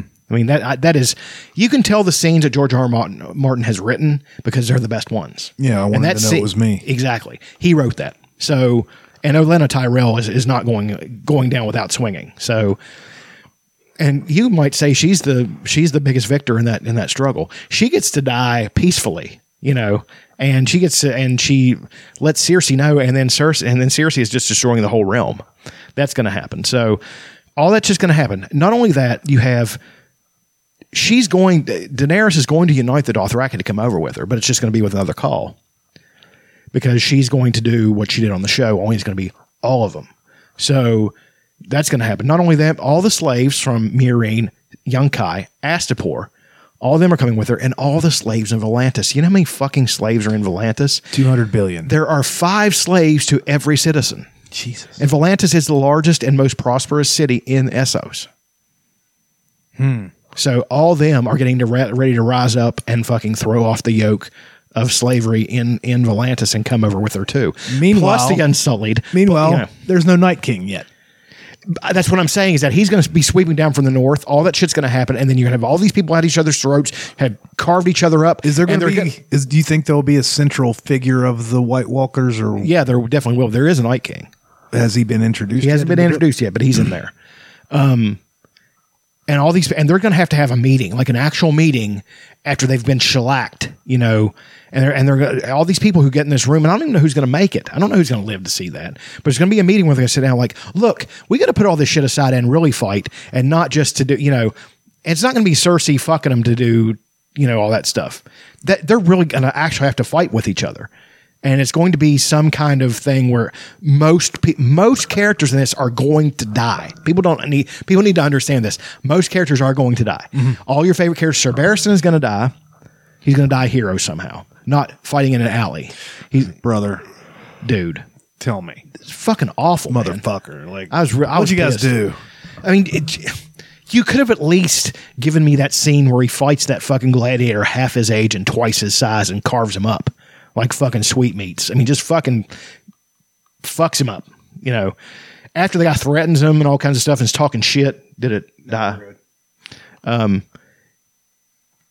We're Uh, and it's Krazz. The guy's name is Krazz. We're still good. Krazz, I've heard the name. and he's one of the uh, gladiators in uh, in Meereen. One of the ones that keeps coming to Daenerys to have them open back up the fighting pits. Okay, I remember. Him. And um, him, uh, his daughter is sitting in this after Daenerys has flown away after the assassination attempt. Sir Barristan is left. He's the one who has to pick up the pieces. He's never commanded anything. He's always served. Has Tyrion ever even made it there yet in the book? He's made it to talk to her, Okay. but no, actually, he hasn't yet because I, I think he talks to her once. I'll have to reread it. I can't remember. But he signed on with what he signed on with the Golden Company. it's either the Golden Company or the sec, no, it's not the Second Sons. I think it is the Golden Company. The Golden Company is the most fascinating group of people. They're it's drawn from all these the Second Sons are also part of this too. The Second Sons are a group, usually a group of guys from Westeros who were Second Sons. They had nothing to inherit. They weren't, you know, so they were going to seek their fortune. The Golden Company was formed by Bittersteel. Bittersteel was the second son himself, so or a bastard son. I can't remember Bittersteel's uh, his origin. I can't quite remember it, but it was formed by the Blackfyres. And then you had members of other other, other those banished families. You have members of families who whose houses don't even exist in Westeros anymore are in the fucking Golden Company. The representatives of those families. So, you know, uh, Jon Connington is talking to these people. He takes the young Aegon Griff. Griff over to talk to to to to reveal himself. And you know, you see he sees all these people he knows who they are. He's like all these families from Westeros and going through the history of, you know, all the like they've got Bittersteel's skull. You know, all the commanders of the Golden Company are, are on display. Like all their skulls are on display. So and it's just an awesome point. I like Jon Connington. He's a he's a humorless fucker, but I really kind of like him. I mean, he was. Um, and they land at the end of that book. They land back on back in Westeros, and they have elephants with them. Oh, Like they've landed on. I was told there would be elephants. did you see the thing where they had the Simpsons thing? Where's my elephant? When Bart is standing there doing that with Cersei, it's pretty fucking funny. Um, also on that Simpsons episode, the old two old guys are listening to it. Grandpa Simpson, the other guy, and it, they just hear Bart saying, "Yeah, where's my elephant?" One guy says, "I love the elephant song. Reminds me of elephants." but um, No, that's happening. What I'm saying is, is that this thing is going to be so gigantic. The the the the the combat, the the the battles are going to be staggeringly huge. You've got Unsullied at play, the Dothraki. You've got all the houses fighting. You've got you know, you've got the people. You've got the Dornish coming into it. You've got all these fucking things happening. Everything is plunged in complete chaos, and the Night King is coming, and he's not going to be a pussy like he was on the show. He wasn't a pussy on the show, and I do like how it ended with Arya. It was beautifully done, but he was made a non-entity way too soon. Mm-hmm. So, you know, Winter should have came all the way south. It should have hit Dorne. Yeah. I think that they I think that they should have been pushed back to Dorne. I think that they should have had to make their stand. They need to have their back against something. Like here they come and this is all we've got. So everybody's got to work together and do this thing or we're all going to die. And then they have to pick up the pieces after they win. They're going to win, but they're going to have to pick up the pieces of a shattered world and have to go through the winter as well because the winter's not going to go away when they kill them there's still winter coming. It's just mm-hmm. going to be a regular winter like they usually get. So they haven't planted any food. They haven't done anything. It's going to be a massively hard winter, and lots of people are going to die at that. But it's going to be one of these things like, well, we need to go fix the wall. We need to put things back the way they fucking were, the way they should have been before this shit happened. Because this has happened before, you know, and they didn't believe it happened. They believe it was all myth. That's one thing I like about this world is that the stretches of time they talk about 5000 years 6000 years you know and these and the, the thousands of years these families have been and their and their technology has not progressed hardly at all you know I think it's regressed, honestly. some of it has like the oh definitely has under the targaryens it was it was well you had the targaryens you had uh, the Rhoynar being extremely advanced as well using magic instead of technology. How the fuck they built that wall? You know what I mean? Giants. Giants well that giants probably helped i mean They're like it's 700 feet tall. You know what I mean? Yeah, but uh, I mean, think about how much work a giant could get done, e- especially if you are if if you're not making them work, if they're part of the process. Like you bring them in and say, "Look, we have to work together." The children of the forest too. Um, all, Yeah, there's some magic in there. I'm- I'm absolutely, imagining. there is. There's spells that bind the wall together. That's the thing. Uh, Melisandre is more powerful next to the wall. Her, her, she talks about how much more, how how much more powerful she is next to the wall. Here's a fun thing in uh, Fire and Blood. Good Queen Alysanne goes down to the wall, and her dragon won't go near it. Right. But in the show, Dany and her was there three dragons at the time or just two? Three. There was three. There was three at that time. They have no problem flying over the wall. right. It's I know it's different universes. It is, and and there's just things. There's just things that due to having to be more have more brevity and all those things you're going to have to do, and things that you're not going to that you won't be able to explain. I've said it before. You compare the last two seasons or whatever to the first five or six, it's almost it's bad. But Right. if you compare it to other shows, it's still way better than exactly. anything. I don't. I don't. I It's, it's it's way better than most things. I won't say anything. and I- and I believe even if he kept everything relatively the same, that in print it would be way better. When he's writing it, imagine his descriptions tackling Just the food descriptions. dude. The food descriptions are fucking crazy. He has he has so much Three quarters of the book. It is. It food is. It descriptions. really is. it's like, and the food somehow also relates Yeah. to the circumstances that are going on. Well, on. because it tells you about the culture of the people that are eating it. well, not only that, but it relates to the events. The food they're serving at the Red Wedding is shit. It's terrible, but they've got so much booze. There's so much booze floating around. like, and that's what one thing Cat notices. Is she's talking about the food. It's all greasy and shitty and nasty, but but they have emptied uh, Walder Frey's wine cellar, which apparently is fucking almost inexhaustible, and they're got, got gotten everybody roaring drunk. He's hilarious in the book.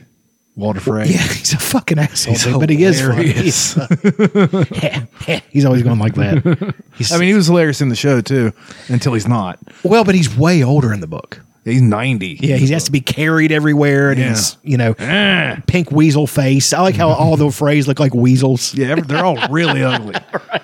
Well, except there's a couple. You've got Sir Hosteen, who is uh, you'll read about him. He's this fuck. He is his his mom was a Crakehall, so. You've heard about the Crakehalls. All the Crakehall men are gigantic beasts, and the women all have giant boobs and asses and shit. Yeah.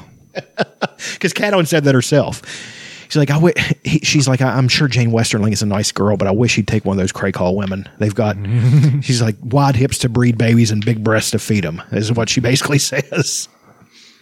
And It's like, yeah, sign me up for a Crakehall woman. Let's do uh, favorite things, which in which we'll probably talk more about Game of Thrones. Oh, sure, but there's definitely one thing I want to talk about. Ah, Neat. forgot when.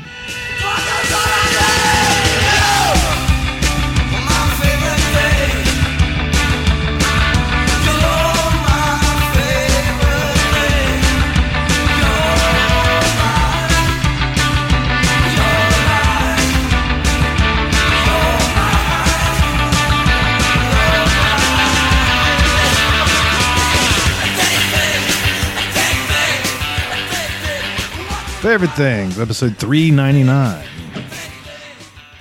What you got? Well, we- we've done Game of Thrones so much. Let's let's change pace for one second.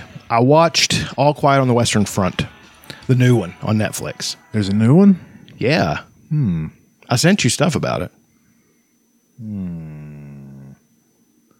I thought it was the old one you were sending me stuff. about. No, it's brand new. Came out like last week. It did, didn't it?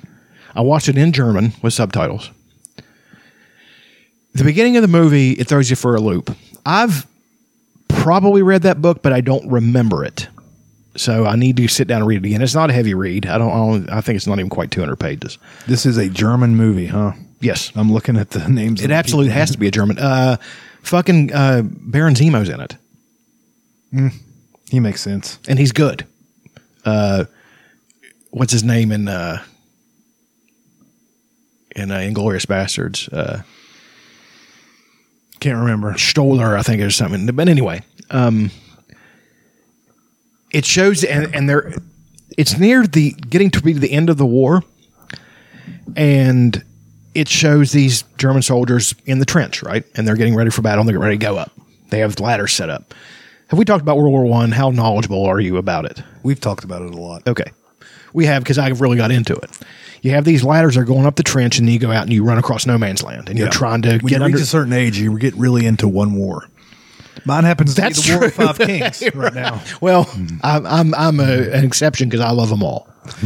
um, I mean, I not love them all. I'm fascinated by them all. But um, they're going up, and the kid gets shot. His name's Heinrich, and I thought that was who the movie was about. It isn't because after Heinrich gets shot. They've got his body and they're taking his stuff off. And then they take it and it shows them gathering all the stuff together and they're washing it and they're fucking sewing it. And then all the kids coming in and they hand them that uniform. And it has got kid? this, yes, it's got this assembly line music. The fucking, whoever studied this did two things, to my mind, obviously. Studied the war and listened to Dan Carlin. I mean, because that would be one of the first things I would advise people to to get into. If you want to know about World War One, listen to Blueprint for Armageddon, and you'll and you'll learn all you want to know, and it'll even open you up to books you can read to find out more. And then you should read Barbara Tuchman. You should read all uh, the guns, the Guns of August, which won a Pulitzer. You should read. There's a trilogy with that: The Proud Tower, The Guns of August, and the and the the uh, the Zimmerman telegram, and that'll tell you about uh, you know a lot about the war. Um, now it can be told, which is one of the most brutal fucking books I've ever read. But Philip Gibbs, it's so fucking great.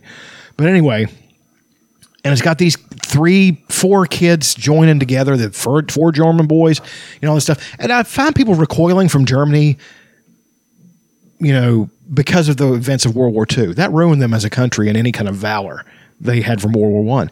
There was no Nazis in World War One. They did not exist, and even if they did, they were a fringe party that nobody gave a fuck about. Um, because you know how many decorated Jewish soldiers there were in World War One? Seven. Thousands, thousands, thousands, thousands. That's one thing that killed me. I was like, I'm sitting thinking about this. Like, wait a second. After going through this horrible fucking thing, which I'm getting ready to witness, where it's just an assembly line of death, literally, where they're just they're they're the uniforms that they can actually salvage instead of giving getting new ones and washing them and getting all the blood out and sewing up the bullet holes and handing them to the next kid. They're doing that. And then after that, after going through that whole fucking thing and and and going through all that shit, then you and your family, a war hero, a veteran of the World War One, could have been exterminated in a fucking death camp. Can you fucking? It is the it is the equivalent of a black soldier going over and fighting World War One and not being able to sit in some cracker house fucking counter down in the South to eat a sandwich. It is just way worse. So, you know, these countries rely on these people to ki- to do their killing for them, and then sometimes allow shit to happen where they're not even a fucking human being anymore. Mm-hmm. They're wait, let me put that another way. They're not a human being in one way, and then they're turned into not a human being in another way. You're not a human being because you're a number to fight, but now you're not a human being because you're not human. You are subhuman, and then we're going to put you in a fucking. I can't even imagine what a guy, a Jewish guy, a Jewish German who say he was 18 when he joined and he lived through the war and he lived through the worst of it. And he went home and he was decorated and he lived and became a prosperous German, even, or even if he wasn't prosperous. And then he had to go through that assembly line of death and pull himself back together. And then he gets to see what's coming with the Holocaust mm-hmm. and gets to see that country no, not only degrade him and, and talk shit to him and let all these fucking German rednecks is basically what they are do all the shit to him, then you can have your family exterminated after what you did for them and, and became a number for them. Think about that. That's a terrible thing to even fucking consider. And so the movie was good. It was really good. It was long. It was unforgiving. It was, you know, it follows uh, Paul, this guy Paul, and his friends. He he and this other guy named Cat, and something, are the only guys to live. And then after they're walking home, after the after the armistice is declared, Germany surrenders.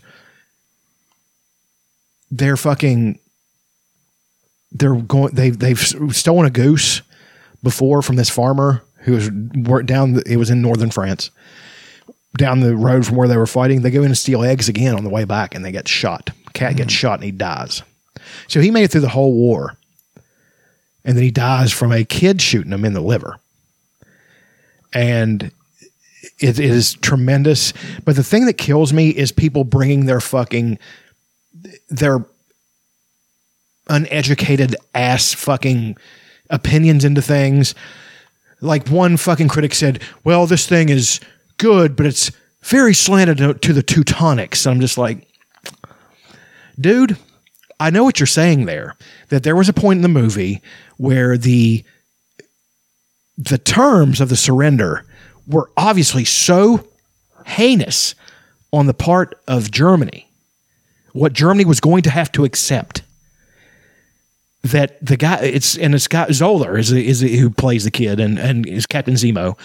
He's in the meeting and he wants the war to end. He's like, please. He's like, well, it'll be 72 hours. He's like, we don't want 72 hours. We need this to end now. How many people are going to die in the next 72 hours? Thousands. Hundreds of thousands even. So what we want to do is sign this now. But these, can you meet me at least on some of these terms? You know, so at least we can get through this, and people aren't going to starve in the streets and all that stuff. The French would not bend. They were like, "Fuck you! No, we're not. You're going to sign it as is, or we're not giving, or we're not fucking giving up." Germany was the aggressor, but at the same time, they had a legitimate beef at the beginning of World War One. They really did. They were surrounded by a bunch of people who didn't wish them well. They were a new nation. They were only 40 years old. So they were trying to shoulder their way up to becoming a major. And at the stroke of the pen, they became the world became the world's most powerful land army. So, and then uh, Great Britain didn't want them to do good, do good. France, the traditional enemy, didn't want them to do good. Russia didn't want them to do good. By this, by by by by the way, by this time, Russia had collapsed. The Soviet Union was being Yeah, formed at this first time. time. Yeah. well, I mean, the Soviet Union was being formed at the end of Well, this. actually, by that time, it might have been the fourth or fifth time they, they collapsed. There's, all, there's all kinds of different collapses happening in Russia all the time. Sure, they're not. They're just they they don't they can't seem to get their shit. It is a. It's so big. It is a huge, huge It swath of is. It is, but at the same time, like it's, just so inefficiently run. Well, yeah. and it is such a collection of peoples. Um, by the way, you could say that about the United States. Uh, land. yeah. but um, they were obviously saying that well they shouldn't have they, in this movie it's made by german people they shouldn't have tried to say that the french were being unreasonable they were being unreasonable and the guy and the germans and even some of the french who were coming to the table be this doesn't stop war. This postpones war because once you do this, these terms are so harsh that the Germans have no choice but to go to fucking war again after this because you've reduced them to nothing. And the Germans, guess what they did? 20 years later, they're slugging that again. and they've got a fucking madman running the fucking joint. So they are directly responsible for the events of World War II. So, you know, I thought that was very good filmmaking. It didn't try to downplay that the Germans were brutal like everybody else. I mean, th- there was World War One. There's no shortage of brutality on any fucking body, on No, anybody's point. Pretty bad. And and they're, they're, and the stuff they did was some of it was heinous. Yes, they, the way they handled Belgium was pretty heinous and all those things. But the fact that they even that the fact that there had to be a propaganda machine to pump that stuff up at all shows you that they weren't as bad as what people were saying.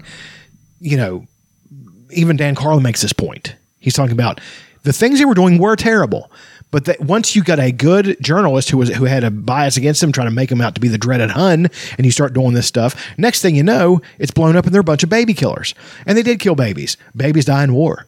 Guess what? That's going to happen, you know, mm-hmm. and that mm-hmm. happened. And Americans have killed babies. Oh yeah. So I mean that you know that's the thing. Well, we stand for all this stuff. I love my country. Don't get me wrong, and I and I like and respect. I have veterans in my family, lots of them, and I know they do what they have to do. I understand war is not kind. It's just not the way it works.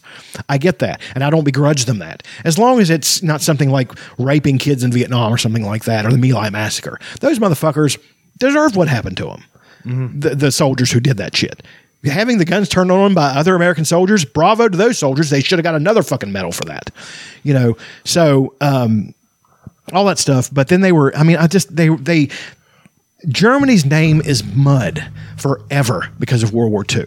But I tell you this: Have you noticed that Germany, that people are looking more to Germany now in the in the rest of the world for leadership than they are to us? What the fuck does that tell you? That's another thing. This is not a favorite thing, but it's along these lines. Uh, It's just a thing. This just in in America is fucked. Donald Trump is considering making Marjorie Taylor Greene his running mate. If they win, country's over. That's just the way it goes. Think about that. Hmm. I don't think they'll win. I hope not. I'm saying put really. I think think this- about it. I if think- they won, I think what would happen? DeSantis will beat him in a primary. Well, um, what I'm hoping is is that DeSantis will start to beat him in a prim- primary, and Trump will burn the house down. Yeah. That, that he'll just lose his shit. Um, I'm, what I'm really would be hoping for, and this is a joke. I'm not hoping for this, but it would be darkly funny, is if there were Trump on Trump violence, where you have or or tr- DeSantis Trump violence with these two groups of lunatic Republicans going at each other. You know, could happen. It happened. It happened in the Nazi Party. Like the SA got turned on, you know, by Hitler himself and all that stuff. Those things tend to happen when you have these movements of uneducated, not even necessarily uneducated, people who can't manage their emotions, people who can't let their logical side look at anything. The average German was not stupid. The average German was very intelligent. I mean, there's a reason why we took all their fucking scientists and brought them over. No here. shit. Operation Paperclip is a thing. So there's all that, and I've always and I, I always wanted to make this into a stand up routine that would be like a George Carlin routine, talking about World War One and the fact that they had taken on the entire world and should have won at one point had they made France had they gotten into to Paris, which they should have done, and forced France to their knees. They probably would have won the war. It would have been a much different world, and a lot of people, a lot of people's uh, opinion, better war. I mean, better, better world. We have no World War II. Therefore, what don't we have? The Holocaust. So, you know, there's all that. But, um, I can't remember what I was saying. But, um, okay. The Germans did this with their tog the day where they figured out we have this many hours to deal with France before Russia's coming in at our back. It was by, it was to the hour. So once that doomsday clock starts ticking, we've got we've got to we've got to get things rolling. We have to have the we have to have the trains moving. We have to have men moving here. We have to be doing that. And they had figured out how many axles of a train have to go over a bridge in a certain amount of time with every bridge that they were going to be fucking dealing with. That is an exercise in higher math without computers. So they were doing that with blackboards and pieces of paper. Mm-hmm. Imagine that. That group of people, the genius of that group of people. We'd be in flying cars right now if they would have won World War One. I don't know about that. I mean, there there were lots of there's lots of bad things about the the the German psyche that I don't like wouldn't like to see unleashed. But there's lots of good things. They seem know? to be utterly humorless. They're a bunch of Stannis. they're very harsh. They're a very harsh culture. Like that's one of the reasons in wartime they were so because the, the, when they made threats, they carried them out. They're like, "Don't do this, or this is going to happen." People do that, like, okay, well, we gotta we've got to deliver on what we said. It's like a it's it's the the spa- spanking your kid's ass, you know, analogy. Don't do that. I'm going to spank your ass. He does it. Eighty percent of us be like, "Damn it, I told you not to," and come over here and love him, tell him anyway, and try to explain to him why it is. The twenty percent will smack that kid's ass. Germany is the twenty percent. They're going to do that. So, um, and I said that group of people got got hoodwinked and conned into being what they became by a madman. Now, imagine the same group of people who, by the way, H.G. Wells was intimidated by the average German citizen. Not their fucking thinkers, not their writers, not their philosophers, not their mathematicians. An average Joe Blow walking down the street German citizen intimidated H.G. Wells, one of the greatest authors in the history of the fucking in the history of the Western world, and he was intimidated by them. That group of people got led into that. Now, and a relatively small group of people too. Now let's apply that terrible thing to the United States and think about the average American citizen and what could happen with the amount of power we have and the amount of ignorance we have. That is a terrifying thing to even consider. Mm-hmm. So if Trump gets him, that's why I'm scared about Trump and the, those idiots getting in power. Because once you get those people in power, Marjorie Taylor Greene, stuff like that, they've already overturned Roe v. Wade. What do you think's next? What do you, what do you think they're going to do next? This is how this is. People always say, "Well, you're being an alarmist." I don't think I am. This is how autocracy begins. You know, when you you have the m- minority telling the majority what to do. I'm not talking about races. I'm talking about what you think is right. All this rise of Christian nationalism is another thing, by the way, that's terrifying. It has become a thing. It's it's real.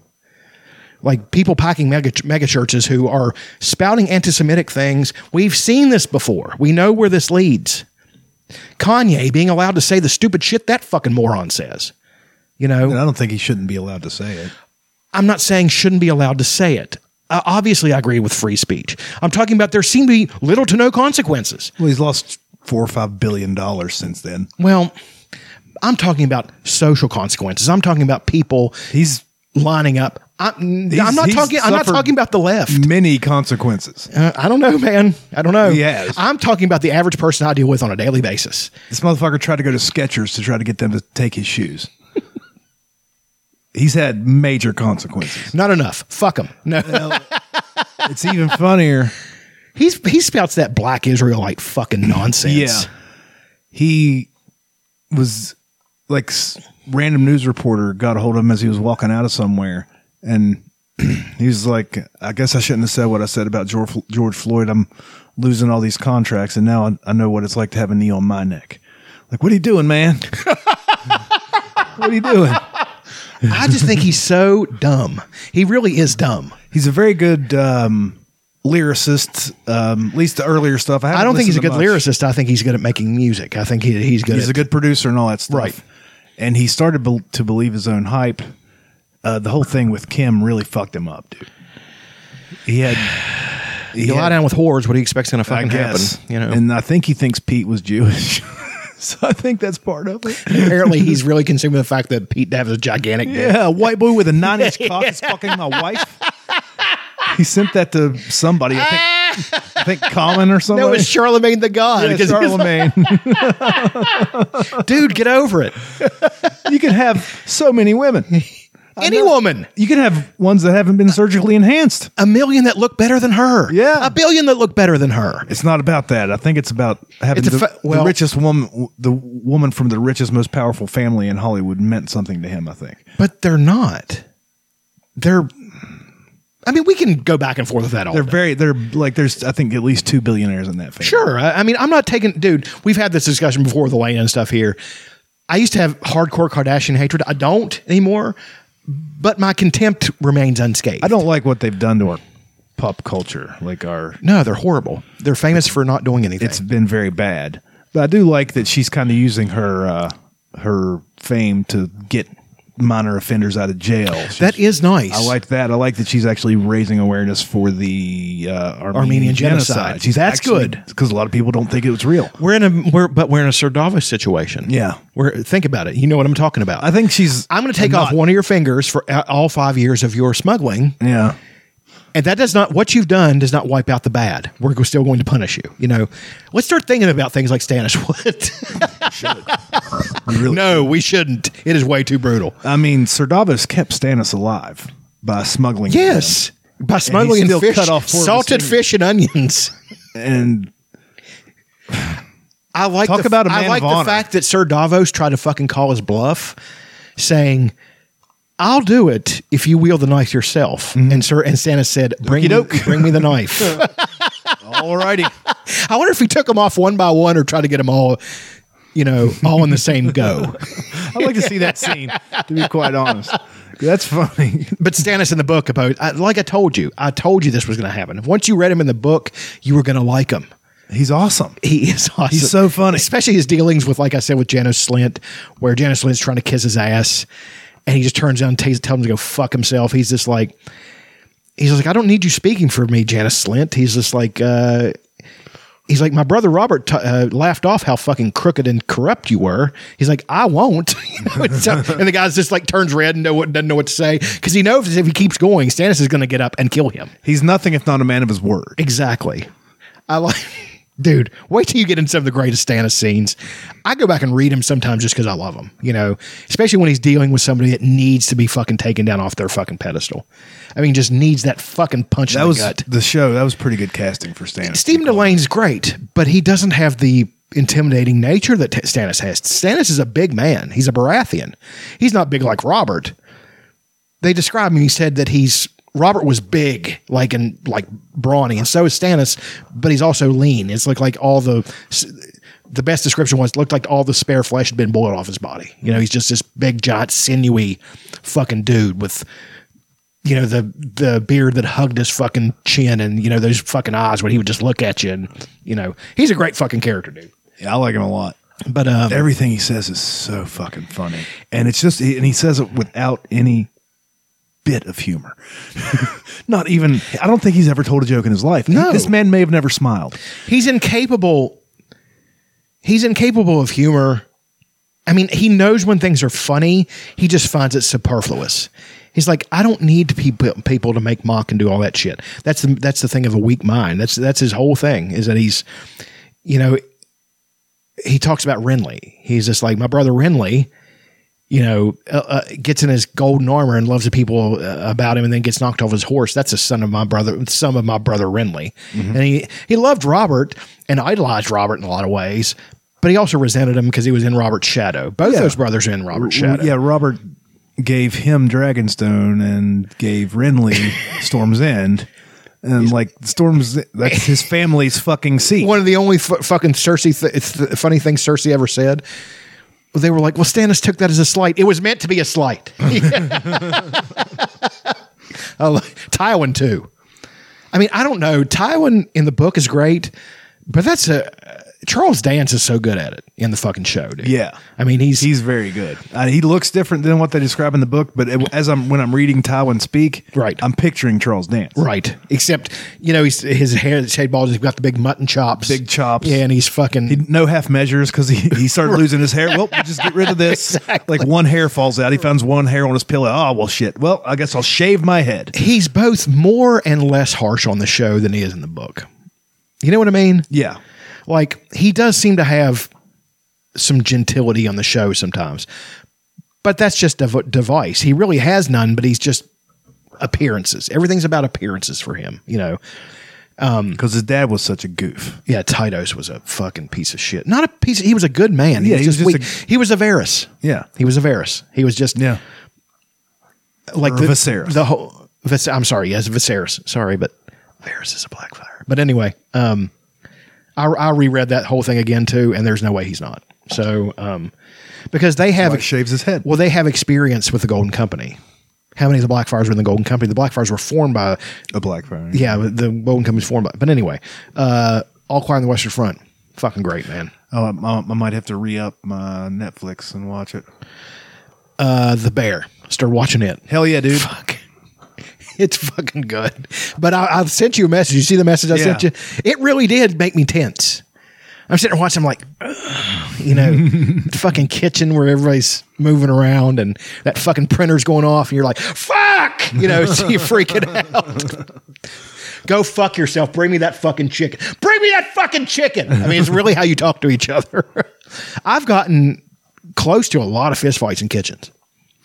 Like had to back a lot of guys down, and you know, had people come between us. You know what I mean? It that happened in Hooter like one time really bad.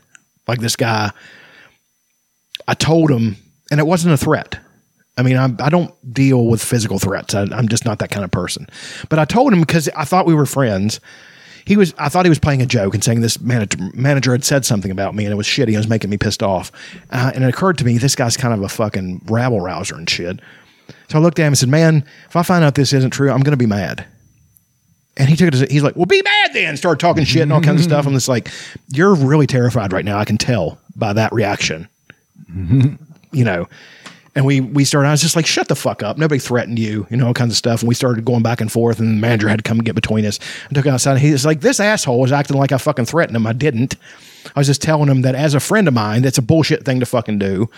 And fuck him. You know, is basically what. oh, dude, I was so fucking pissed off. And then there's a time I threatened to kill that manager at fucking Hooters because I had a stent in my dick. it's like, it's like I'll fucking kill you. I mean, and there were many knives handy and a vat of fucking Hot deep fr- grease, hot yeah. grease. I would have dunked his fucking ass in it. It was horrible. great. But yes, the bear is great. I hated his cousin, but then you find, but then sometimes Later you in the like him, and then you know, yeah.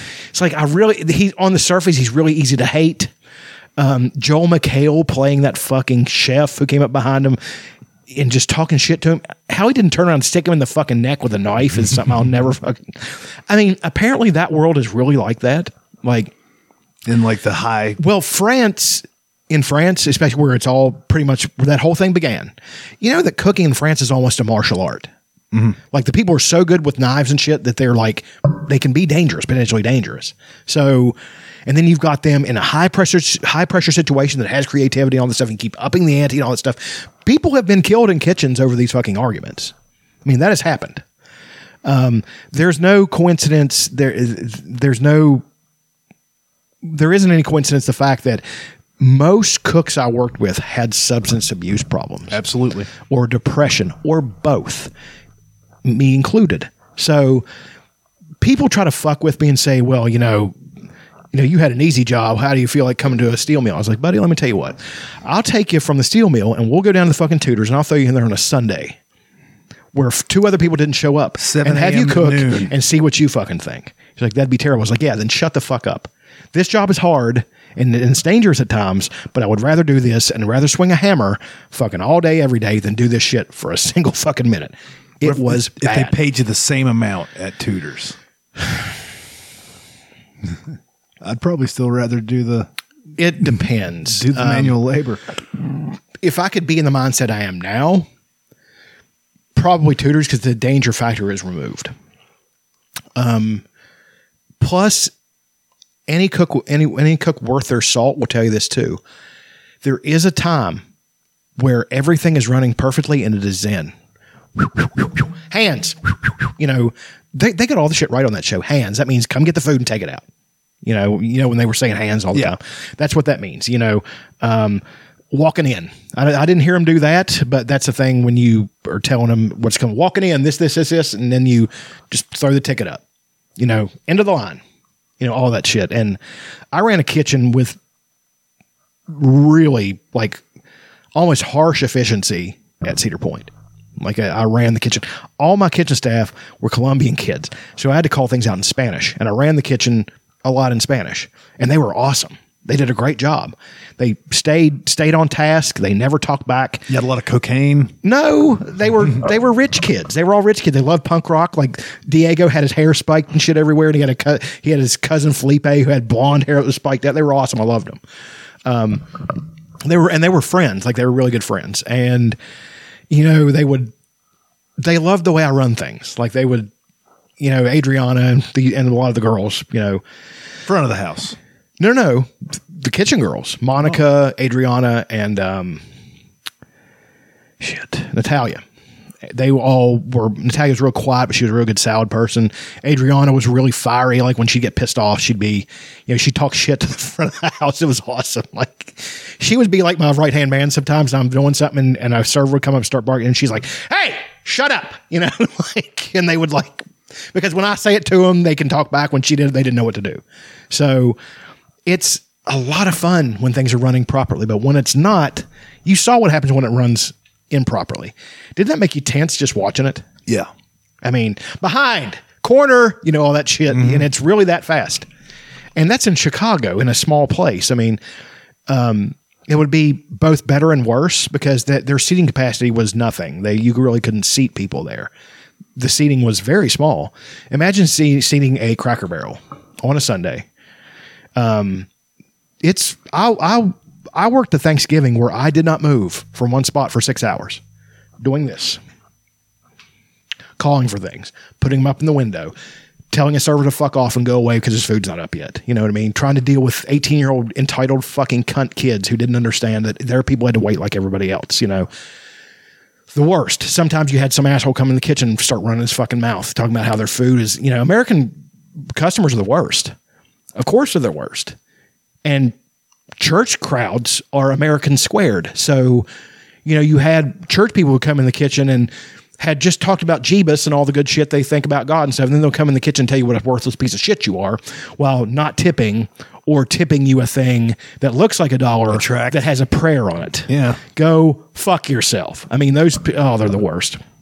Um, but I love the interplay between waitresses and the front of the house, back of the house combat is it can really produce a lot of good things and a lot of terrible things. Like it does get to be class warfare because we make shit, but our money's guaranteed.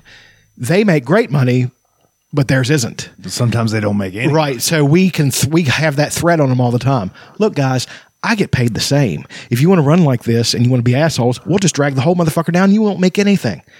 And we've done that. Like one of the greatest stories I can ever tell, and this story is completely true. We were working. Uh, Joe Payne was the kitchen manager at Chili's.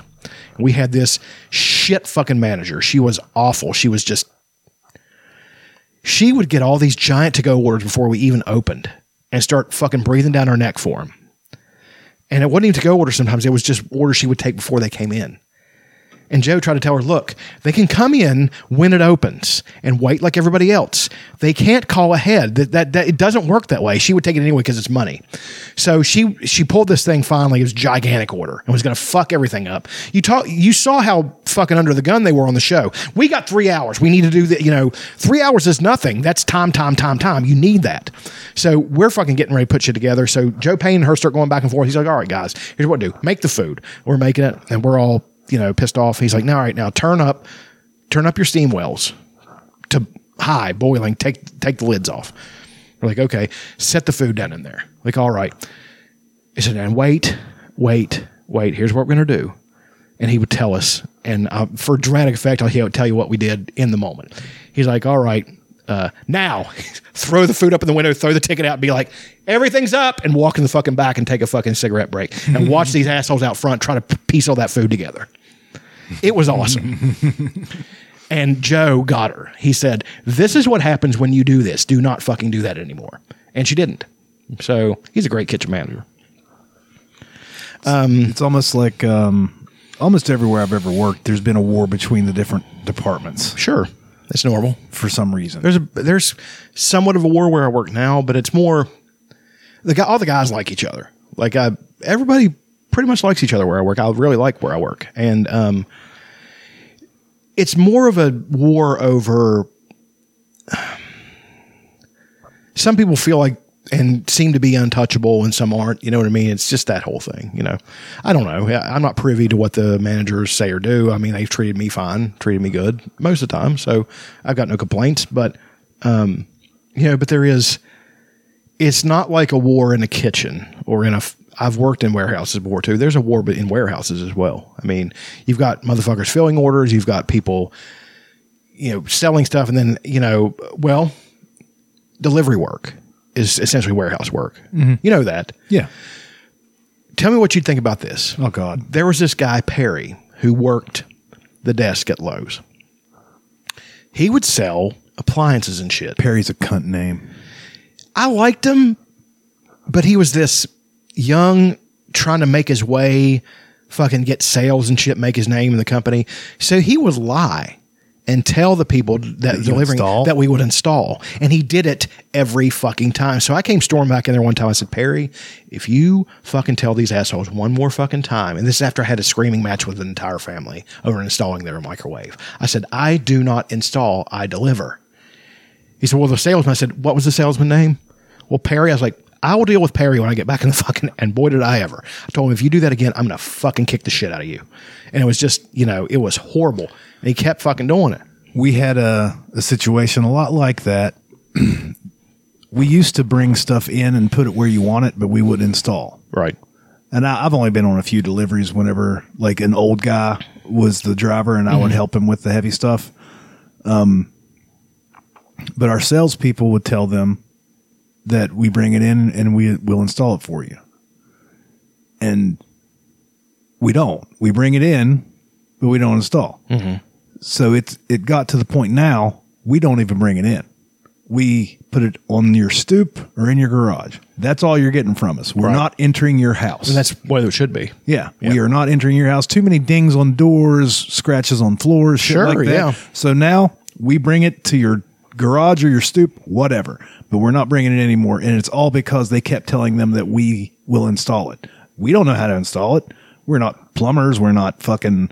A dishwasher is a little bit more complicated than a refrigerator. Sure, you can put a refrigerator in place and plug it in, but installing There's water lines and shit. yeah, there's things. They're like eh, most refrigerators now. You got a water line running to them. Yeah. So you'd have to Ice maker. You have to do all kinds of crazy Right. shit.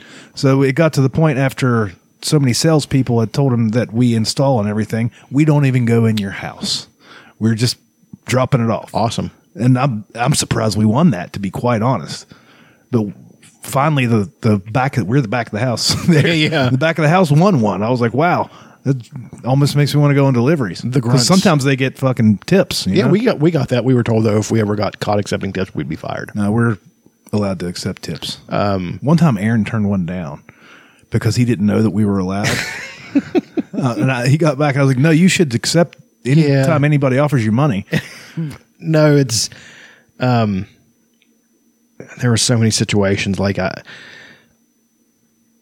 I was going through I hadn't seen Annie in a year. I'd had a I hadn't had a weekend off in a year. And uh I blew. Like I was plus that was before I was diagnosed with all my medical issues and that was affecting my mental stability. So I just blew up one day and that was the end of my fucking tenure at Lowe's. I, see, before, and I've met m- many people since. Before you, I always heard Lowe's was a very good place to work. I guess it might depend on the Lowe's, but most of the guys I've I've met that have worked at the ones in Charleston, um, especially the Kanawha City one, has said it's awful. Yes, it is. But the people in Summersville like it. It does depend. The store manager sets the yeah. tone for everything. Like Stockton Martin, who's a lifelong friend of mine, was running the one in Kanawha City.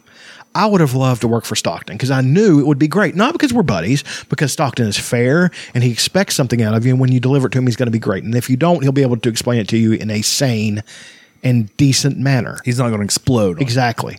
Or he's not going to be uh, a cunt and undercut you and go back. Dude, you know some of the shit they did? They went behind uh, this uh, this one guy's back who I was in delivery with and wrote up a bunch of write ups and signed them with his own name, forged them. They forged them. And he caught him in it. And then he settled for something like his job back. I said, You should have sued them for millions of fucking dollars. What the fuck is wrong with you? You have kids and stuff. You could have been able to never work again. You know, they had this guy Steve come in. His name was Steve Young, so cunt name to begin with, and Great quarterback, uh, well, Lefty? yeah. he is. He's great, but he's a fucking cunt. I never liked him. Um, he He was a Mormon. He was. Well, that's that tracks. He went to BYU. so did fucking uh, Jim McMahon, and he was a fucking Catholic party boy. fucking I nuts. love Jim. he's the best. He's having a I tough hated him when I was now. young. I did too. No, not as he's. I like the '85 Bears, but oh, it's great. I mean, but he's not. He's doing okay. he's doing well now. well, I mean, they, they fixed his thing. Like Okay. it's. Did you not see that in the thing? I was thinking he was having CTE issues. He 'Cause did. He took some hits. Well, because he threw his body around like a fucking defensive player in the eighties. He would throw blocks and everything. when when quarterbacks were fucking Men. just take shots and have to get right back up. Um, he no, they found out the lost CTE is not just skull stuff; it's your spinal cord.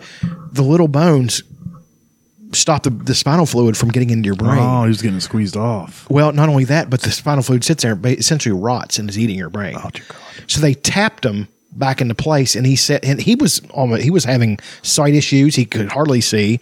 He was forgetting shit. He would get ice picking in his Oh, side of his. He said if if he would have had a gun, he would have killed himself. That's how bad he said it was. He they did that, and he said it's like they just flushed a toilet, and all that shit just went. He felt it leave his head. He said the pain vanished. His eye, the the thing lifted off his eyes, and his memory came back. All kinds of shit. He's, now the damage that was done is done, but no more further damage, and he can. He does. He works puzzles and stuff now to, Okay. you know, to help help his memory. I love him. I mean, I was I was watching it, and he's a play, player I used to hate. That's why I can tell I'm a different person now than I was. I was raised with a lot of player hater shit. I guess you know I didn't I didn't realize that. He didn't like the flashy guys. I didn't. But now I can appreciate it. Be like, my fuck it. like he showed up to to to uh after they fucking hired him, he showed up to camp. He was drinking a beer. and it was in the, he's it's in the limo. I'm not going to fucking drink it. Why they put it in there if I wasn't going to drink it? And they're interviewing him. He's just like, uh, he's just like, uh, well, won't you? You won't be doing a lot of practice today. Well, he's like, nah, it breaks my heart. I loved him. You know, that's my grandpa. I love him and everything, but he he had that real bad where he hated that shit. My dad didn't like uh, showboats either. Well, but there's a difference, I think, between not liking showboats. Like, there's some you can be a mean spirited showboat that's just a jag off. You know, I like Deion Sanders. I did too. I mean, I I don't I didn't like him then, He backed it but I like him now. Uh, you now know? he's a he's an up and coming coach, and he's a very good coach. good for him. Great. I mean, um, I, I saw that thing. I saw thirty for thirty with him, and um, really liked him. Um, I, I I despised Michael Vick. Watch that thing with him. Really like him now. You know, he's he did. He's trying to do everything, and he's g- gone above and beyond trying to fix. And he he he took responsibility for his actions. That says a lot. Now, real dog lovers who are like crazy about their dog will, will never forgive him. No. I understand it, you know, and and they're not wrong for that. But at the same time, anybody can be redeemed. Um, but you have somebody like I, I've despised T.O. I've never liked him. Um, Terrell Owens. Okay. Fucking hate him. So said Tito. I was like, what did Tito Jackson? I figured Michael would get all the ire. Jermaine. Um, Jermaine became a minor uh, star like in the eighties. Um, I'm trying to think of the showboats I don't like. I don't. I didn't like Randy Moss. I like him now. I I've heard things from people who know him talk about what a jagoff he is. So I don't think I like him. Um, there's a buddy of mine at work that talked about he's met him and said he just hates him. He's just a prick. Um, but then Jim McMahon I like. Um, Bo didn't showboat. Nope. He didn't have to. No. You know, I like Brian Bosworth. Like back then, I didn't like him, but I like the fact that he came to terms with what he was and just owns it. He's like, yeah, yeah, that's what I was. You know, um, y- you know, there's a different kind of showboating that one that's like to me acceptable and one that's not.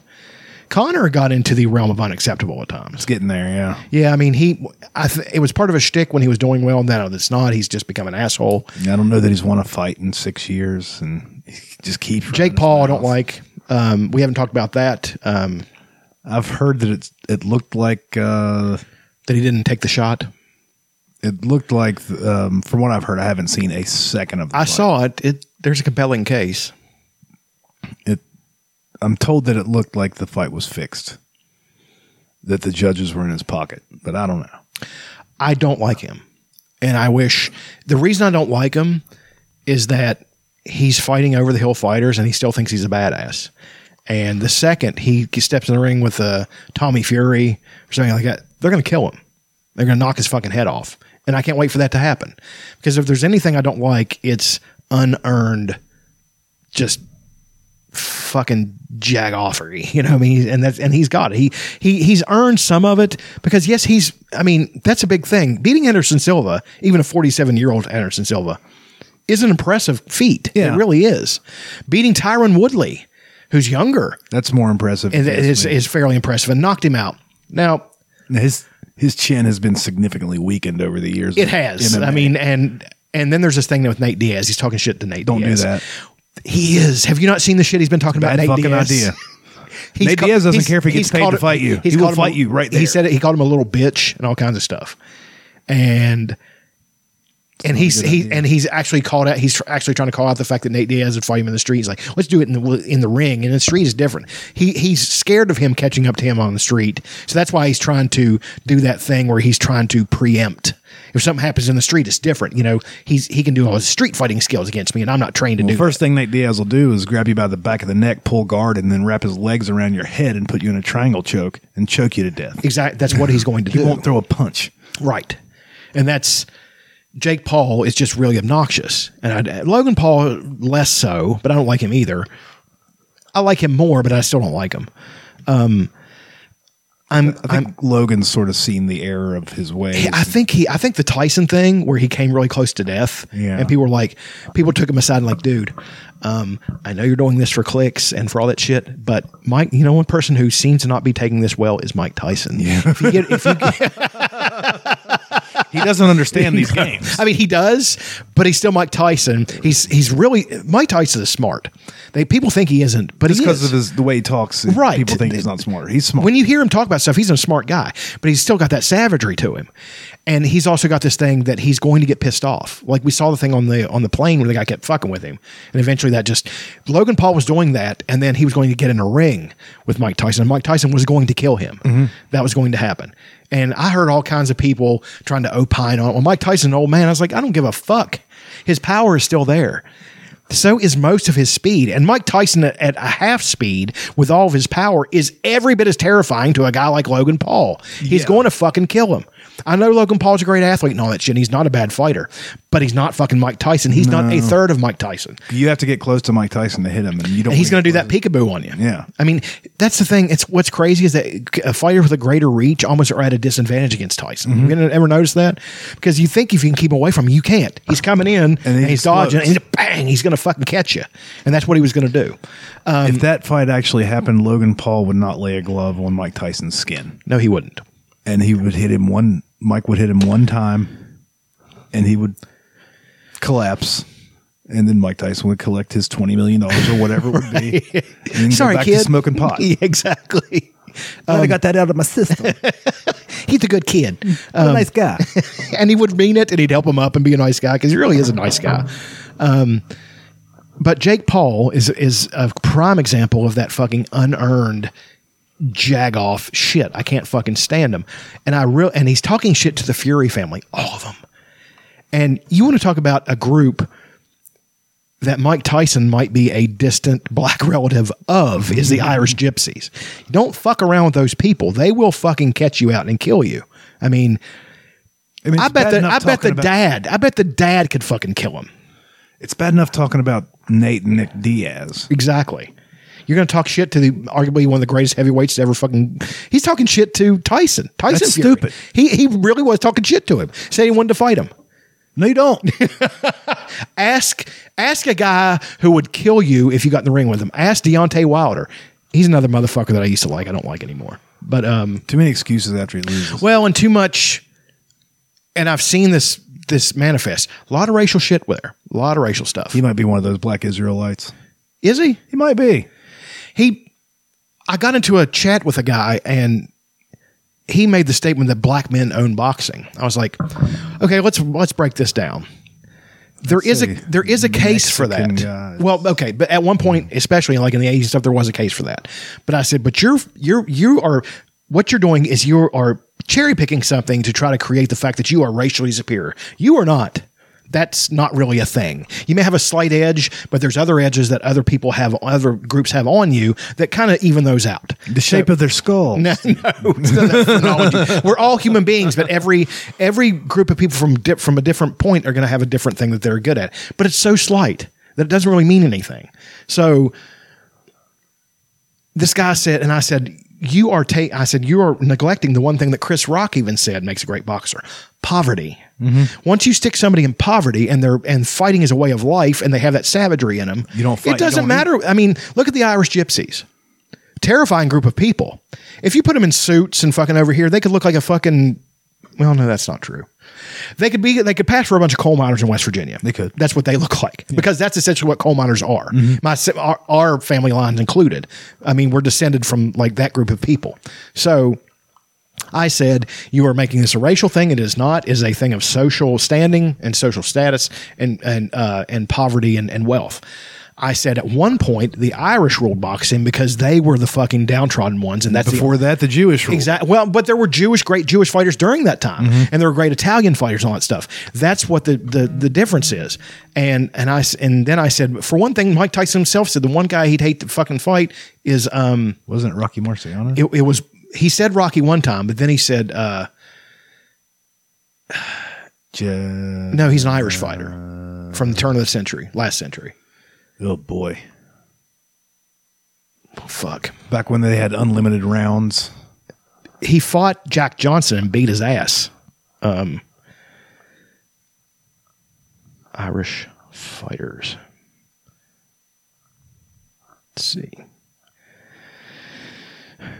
Well, there's there's quite a few actually. Whitey Willoughby. Peter Peckerwood. Um, t- well, here we go. Ranking the ten best Irish boxers of all time. It'll definitely be on here. Um, look at this fucking cast of characters: Jimmy Gardner, Pat O'Connor, Freddie Gilroy. Patty McCorcoran. Fuck, I'll, I'll think of it before I see it on here. Mick McMickelson. He's a tough one. Yeah. Tom Shockey, Dave McAuley, Caldwell, uh, Jack Dempsey. Jack Dempsey, duh. Yeah. Jack Dempsey, they talked about how he. you know how many people were screaming Jack Dempsey at us while we were. At least one person was like, Oh yeah, Jack Dempsey. "You fucking idiots!" No, Tyson talked about Jack Dempsey was his his fucking stopping power. He's just fucking hit so I don't hard. think people understand that Tyson was a student. He wa- he would watch old fights. Mm-hmm. Exactly. Him and Because of uh, Cus. Cus would they would watch fights from the. If there was footage of it, he watched it right. from the twenties. He knows boxing. He's he needs to get into an- into analysis and like become a color a color too- commentary He's guy. too busy hanging out with Ric Flair. I understand, and I and I get that, and it's great. But at the same time, like the knowledge he could bring to like the or if he analysis. started training fighters. That's yes, exactly. If he could find a, a kid that had the physical tools he has and and teach him, think about what a terrifying kid that fucking fighter would be. Oh, another person that Jake Paul called out was fucking uh, was what's a Mexican Irish kid? Uh, Oh no, yes, he talked. Louis C.K. uh, what what is um I know Alvarez? Alvarez. He talked shit to Canelo. Don't. Canelo was sitting at home like, Canelo also weighs forty pounds less than him and would whoop his ass. beat his monkey ass. He would fuck him up so bad. He really would. Um, we were on favorite things. We've gone down this path. It It's- doesn't It's matter. great though. It's really it's it's a, it's been a good show. yeah, we haven't talked about Game of Thrones for like fifteen minutes.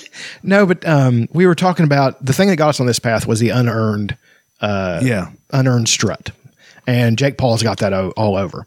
Um, another reason I don't like him, I'm just going to lay it on the table. Don't like rich people. I, I don't. I don't care for privilege. I don't care for you know any of that crap. And he's got all that. So yeah. I think they were. They're from Ohio. They're. I don't like that. strike one and two. Um, but I think they were pretty well off family in Ohio. They were both good wrestlers. I think from what I've heard. And uh, the other kid, Logan, was an excellent football player. Yeah. I'm not taking away. And then they just got into Vine, the old Vine. Well, they were, but they were child actors. They were on the Disney Channel. yeah. Yeah. So all their shit's paid for. They don't have to struggle with anything. I, I I appreciate the drive. Okay, here's the thing: if he had that same drive and want and all that stuff, and had like 20, um, 20 fights um, as an amateur, Right. And then decided to be a be a boxer instead. go through the path. I understand you're trying to make money and all that stuff. Great, but your you, your money was made to begin with, and and do that, and also do it with some humility, with a with the barest amount of humility. Be like, nah, I'm I'm doing my best. I think I'm a good fighter, and all that stuff, and I've really proved myself against these people, even fighting the people he's fighting. If he had some the barest humility instead of always trying to sell, I could I could see liking him. Um, but just the way he is, like I fucking hate him, and that's by design. I know looks like a. Lannister. He really does. They look like Lannisters. God, they really do. Fuck them. Fucking hate the Lannisters. Although hearing Tyrion talk about his uncles, there's two uncles that he talks about. I knew I would really like Tig, Yeah. and um, and uh, He doesn't like Kevan. and Jerry, Gary, yeah, Gerion the one who to- who took Brightroar the sword and fucking whizzed it into. no, he went he went into Valyria, like trying to find Valyria. He was like this. Oh, yeah, and it pissed Tywin off something fucking fierce. Not losing his brother, of course, but losing their fucking Valyrian steel sword. Yeah, Um, you know, uh, no, that's there's that, and uh, well, more favorite things. Um, the bear we've went over, Western Front. We went over. Western Front we went over. It's fucking great.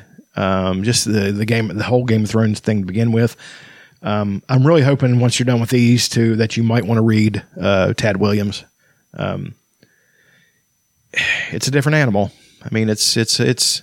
Let's put it this way: uh, To Green Angel Tower. I I finally I, I found out how many pages it is. It's it's eighteen hundred pages. Jesus it took two nine hundred page fucking paperbacks to do that one fucking book. I've got it in one fucking uh, Jesus one giant uh, hardback, and the print is like tiny. I mean, it's it's it's amazing. They're really great. I mean, you like them, but it is much slower and it's different than Game of Thrones. Um, similar writing style, but different. Um, Jim, the Jim, like they put me on the thyroid medicine. Like I started taking new thyroid medicine. It took ten years off. Like I've got so much energy and gotten so strong and dropped weight without even fucking not dropped weight, dropped waist without even fucking really trying. I've got stretch marks around my waist and shit now. And that's I've been eating shit all the time, and it just and it just still happened. Um, and the fact that I'm not confident about a lot of things. I'm really not. I have three things I think I'm confident at, like my writing ability to tell a story. Um, well, actually, just two. Um, and my strength coupled with endurance, like especially at my age. Like I'm 45, going to be 46, and That's how numbers work. fuck you. I mean, I'm halfway there. You know. Living on a prayer. Wow, wow, Richie Sambora, what a genius. Um, Might be a better singer than Jon Bon Jovi. he very likely He had to is. sing those super high harmonies. You kidding me? No, but I mean, Mon- we can shit on them all day, and I would. But they're a great band. Let's just face it. I, like a couple of their songs. I like "Living on a Prayer." That's a song that's easy to like. You know, I don't like uh, "Fucking Dead or Alive." I hate that goddamn song. That's just Jon Bon Jovi, though. I think fucking terrible. Then for a while, he took to wear, wearing that Blades of Glory, though. Yeah, okay. Blaze of Glory. what No. I, I did squats today and loaded it up. You know, was doing good reps, uh, and then went to another gym and finished up that. And then I got home and we're building all that stuff in the backyard. I moved forty bags of fucking concrete by hmm. myself, four bags at a time, two hundred and forty pounds in a wheel, wheelbarrow. See, that's ten trips, and fucking did it by myself. Nice. Like, and by the end, wasn't really that tired. So that's one thing I like about myself. I don't know too many guys my age or even half my age who could have done those things in conjunction. Now, one of the things by itself, yes, but though, and especially I didn't even eat breakfast. I, ha- I, eat, I did that on an empty stomach. So I was impressed with myself. I was like, holy shit, you know, I'm, I do, You're a mule. I do pretty well with this. you know? You're a fucking mule. I am, and it's, uh, it served me well in some things and some things not because well, when everything collapses, the world's going to need mules. Sure. I can carry people's shit. I don't know how to do anything, but I can carry your shit. Like I've been trying to glean from Frank. This that's that could be a favorite thing. The guy who does all our stuff for us, this guy Frank Bainbridge, he's a fucking genius, dude. He's i the stuff I've been putting up on. He's he's built all that, and he's just fucking amazing. I mean, he knows everything, and he knows he can sketch it out, and he's putting together. I'm just like, it's crazy. I mean, I I, I can't for, to a person who can't drive a nail, it's very impressive. And even people who do that kind of stuff, they're impressed, and they know Frank by reputation. Like, man, he's a he's the master, dude. He does it all by himself. He has laborers that help him. Me, you know, I'm one of them. You know, um, but that's just occasionally. It's not. It's not often, um, and only on our projects. But if he needed my help for other things, I'd help him. Uh, and that's just uh, and the stuff we're doing at the house. Is he the type of guy that uh, if you need something done, he'll do it for like a twelve pack? No, Frank doesn't drink, but was he that guy at one time? Yes, Probably, Yeah. I mean, he, he can drywall, like he does all that drywall shit by himself. His hands are like those guys who really work. Their hands are like fucking just Catcher's mitts. yeah. I mean, like the fingernails are essentially gone from all this stuff, and they're and they're just crazy strong too. Like I, I'm strong in my way, you know. It's like, and even Frank will say, you know, I'm glad you're here because you can do this, carry the heavy shit for us. So, but he's just he's strong in that work guy way where he can just do anything. You know, I, I'm really respect that and can't wait for the for that thing to be finished. It's getting real close. Uh, Looks close. it's going to be great. I'm going to put up a Riverrun flag on the deck when it's done. And I'll ch- and I'll uh, call my bannerman and I'll come down and take it over. I was, I, I've, I've, I've thought that since the beginning. I was just like, we needed a, you need a name. You don't need a name, but it's nice to have a name when you got the thing on Airbnb. And people have a lot of names for this kind of house or this kind of house. I just said short and sweet, and it's my house, so I'm going to call it what I want. Riverrun. That's what it is. So, um, got the trout and red and blue banner. I'm going to hang it. You know, it's going to be fucking awesome. And I, and I'm going to encourage John is going to put in up in the falls and come down and dock, you know, and come up. I mean, and it's it's it's accessible. All my friends can. I don't have to be there. If you want to come down and hang out, you just go out on the back deck and hang out. You know, um, where I'm going to have. I mean, f- getting to be 46, you know, kind of rounding the bases here. So I would like to have a stretch of time where I can have friends and do things and you know and uh, an awesome house for my friends to do things is a great thing you know you know have get-togethers where you know you guys can come out and hang out and uh, i'm gonna have a chimney uh, on the on the deck and i'm and then actually one of the one of the landings is gonna be big enough that a couple of people can sit there you know and then we're gonna have a fire pit and we're gonna have you know We call it King's Landing. no. You'll get to the part one time. That's another thing where uh, Sir Davos. Have you gotten to the part where he's talking about how this one pirate described the all the ports as women? No, I'm only I've only read the first two chapters in the prologue. He's well, it might not even be in that book. I think it might be in Storm. It is in Storm of Swords, the end of Storm of Swords, because that's where, uh, or it might be the beginning of uh, Dance with Dragons. He's going to White Harbor, and he's talking about the different smells of the cities. He's like, this old pirate put it best. He said, uh, "Well, when you're thinking of these different ports, it's good, it's good to think of a woman." He's like, "Oldtown is as beautiful and perfumed and stuff as an old dowager." King's, uh, he said, King's Landing smells like a whore who hasn't bathed their privy parts in fucking half her life and tries to cut and, and tries to cover it up.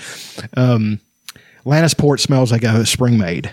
You know, it's beautiful and fresh and all that stuff. And he said White Harbor is like a like a woman from the sea. So it's got a small, salty, fishy kind of smell, but it's but it's a good thing, you know. And that was one of the best descriptions. He's the best at that kind of shit with his characters making analogies about people. Donal Noye talking about, or Donal Noye talking about uh, the Bar- Baratheon brothers and likening them to metal. You know, Robert was the true steel. Uh, Renly is copper. He's nice and pretty, but he's not good for much at the end of the day. And Stannis is iron. He's strong. And, He's strong and powerful, yes, but he's brittle. And he'll when he breaks, he's going to break. So Very good. Yeah, he's a good writer. He, dude, he's the best. Kid's got a future. not much of one. it's not going to be long. I'm really, I'm getting really scared with that too, because not, not just because He seems like he's doing very well. what physically. Yeah. Well, he's doing okay, but he's heavy. Um, but he's also four foot two. So He likes to drink. Yeah, he does. I mean, he's a he He likes he to smoke weed too. I think. Oh yeah, definitely. Um, there there is precedent for this. Like Robert Jordan, he died before the Wheel of Time was done, so they had to pass it off to Brandon Sanderson to finish. He did what he could. I don't know that people will accept it, but there'll be a million different versions online that anybody can read. I it's like I said. I think that uh, they should encourage different writers, or even enlist different writers to write different endings. Have a Stephen King ending. Have a Tad Williams ending. Um, all the fantasy heavyweights. The. Stephen King ending, the White Walkers will win. no, And the Stephen King. and then they'll freeze the the narrow sea and go to Essos. the Stephen King ending, they wouldn't win, but the wages of it would be that it it was a dead heat. Nobody really wins. So, um, Tad Williams, it would be it would be a happy ending, but it would be colored by sorrow. Like he's good at that. Like the the ending of the original Memory, Sorrow, and Thorn had a lot of lot of tragedy and a lot of tears, but in the tears, they're they're healing tears. I would call it. You know, where you huddle with your family and you love them and you know, like it brings you together and they're stronger. You know, it's he's he's great at that. He's very warm. Um, I'm trying to think of other fantasy writers. Robert Jordan was not a good writer. I don't care what anybody says. I wouldn't even want to hazard a guess how his end. For one thing, he would never end it. You talk about somebody that couldn't end something. Fucking Wheel of Time was 14 books long or some shit, and some of them were six and 700 pages. It just got to be ponderous. I'm like, dude, and he's not half the writer George R. R. Martin was. Um, Brandon Sanderson don't read a lot of his stuff. Um, what I've read, I it's hit or miss. Um, J.K. Rowling, that would be an interesting, interesting ending. She's a fantastic writer. So hers would be, ironically, I think hers would be closest to what George R. R. Martin would actually do. I mean, she has this ability to, to really, things are in tatters, but in tatters is better than the than the best time that it was. You know what I mean?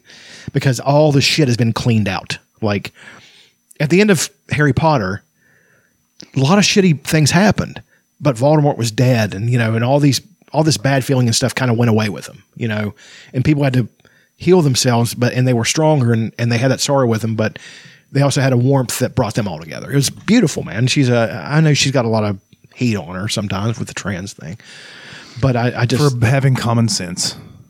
Um, yeah, but it's uh, I, I really, I mean, I love her writing. I, that might, might be might be a fantasy I'm going to jump back into. I've never read any of them. They get progressively better. Like they go from this big to this big. Fucking Deathly Hallows is a gigantic book. I mean, it's on par with Martin. You know, I'd say it's seven seven hundred pages, eight hundred pages.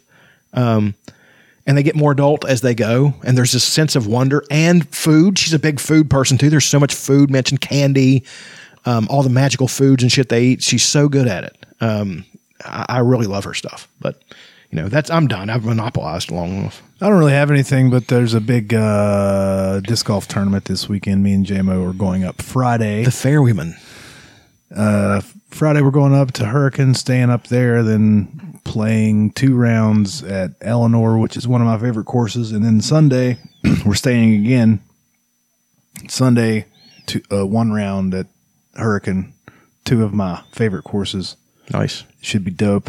You're staying there? Yeah, Spending the whole weekend up until Sunday after our round. Well, it's going to be good weather for it, even though it's kind of pissing me off. We're getting 80 degrees. Um, I'll enjoy, I'll enjoy it. Let it let the bad weather come after this weekend. I know, but I just, I don't, I like things to be what they're supposed to be. I know. You know what I mean? It's like, I, I I think that November should be chilly. So, I'm enjoying reading the George R. R. Martin books, and that's pretty much it. I don't really have anything. I like re- watching all the uh, theory videos. there's lot, there's good ones. Uh, Alt X, I think. Alt Shift X. Yeah, they're good. They're good He's, stuff. his are really good. Lots Yeah. of infographics. Lightbringer is the best. He has two hour shows. Yeah, He's the fantasy. He's the George R. R. Martin, Dan Carlin is what he is. sort of. Yeah. I mean, and he, like I said, I've put comments. We've gotten in discussions in his comments, and he's. We were talking about um, the controversy over the uh, the casting on House of the Dragon. All the time jump casting. No, no, the the racial casting. Oh. You know how they changed. No, and not arguing. We were we were calling out the people who were being pissed and all that stuff, and be like, you know, it's not that big of a deal, guys. You know, It would only be a big deal if the people they cast sucked, And and, it- and they would- did not. well, and, uh, And it, wouldn't be it wouldn't be because they were black, Right. It would be because they sucked. Well, it's not. And it would be a big deal if they didn't take pains to explain why you had different kind of Valyrians. You know, I think they even said that they're that they are from the Summer Isles. And a matter of fact, even if they didn't, one of the paintings that they had uh, that was leading into in at Driftmark, w- one of those ships had a like a swan's head on it or something, and these almost look wings on it. That's the ships of Sum- Summer Islanders pilot, and it's no coincidence the Summer Islanders are the greatest sailors in the world, and then House Velaryon are the greatest sailors in the world, uh, descended from the Summer Islanders, the, these great, awesome seafaring people, and being part of Valyria too. Tell you what, uh, when um, Corlys woke up in that last episode and then goes in and throws his his uh, support behind Rhaenyra because he found out that she's trying to hold everything together and not go to war and considering bending the knee and all that stupid shit. Right. Like, and he, he he all of a sudden he's like, huh, gains, gains respect for. her. That is a pretty powerful scene. It is. if you is. ask Me when he goes in there hobbling around. Toussaint's great, Ask her man. what ask her what she's what her plans are, and she's like, uh, and she she gets it going, and then he starts explaining to her how fucking war works, Right. and what he can do. That was pretty pretty good stuff. And the guy who played his brother, as much as I hated that character, did a great job. I mean, Yeah. he was. He said bastard with, with a hard R. He really shouldn't have. he can keep his tongue. Yeah, do it, do it. I like the fact that they don't. That Daemon is not intimidated by anyone. He's just Anyone at all? or any or any situation. Not intimidated by well, Vermithor? he's intimidated by talking to his own daughters. Yes. He he has a hard time with that. Um, the the scene where he goes, he's singing that song in Valyrian. Uh, have you looked up the lyrics to that? No, very creepy. Um, but Vermithor, that's the dragon he's singing to, gets real excited and starts spraying fire Right. all over the place. That's not a threat to Daemon. She's getting or he's getting pumped up. Right. He's like, "Fuck yeah, you're going to give me another rider." Right. That's what it seemed like to me. sure. But let me look up the actual lyrics to that, and then we can end this mummers farce. Nice. I'm starting to use that. I've actually started. I work a lot of stuff from the books into my vernacular. Mm, Daemon song translation. That's not a vernacular. That's a doiby. All right, here's the translation.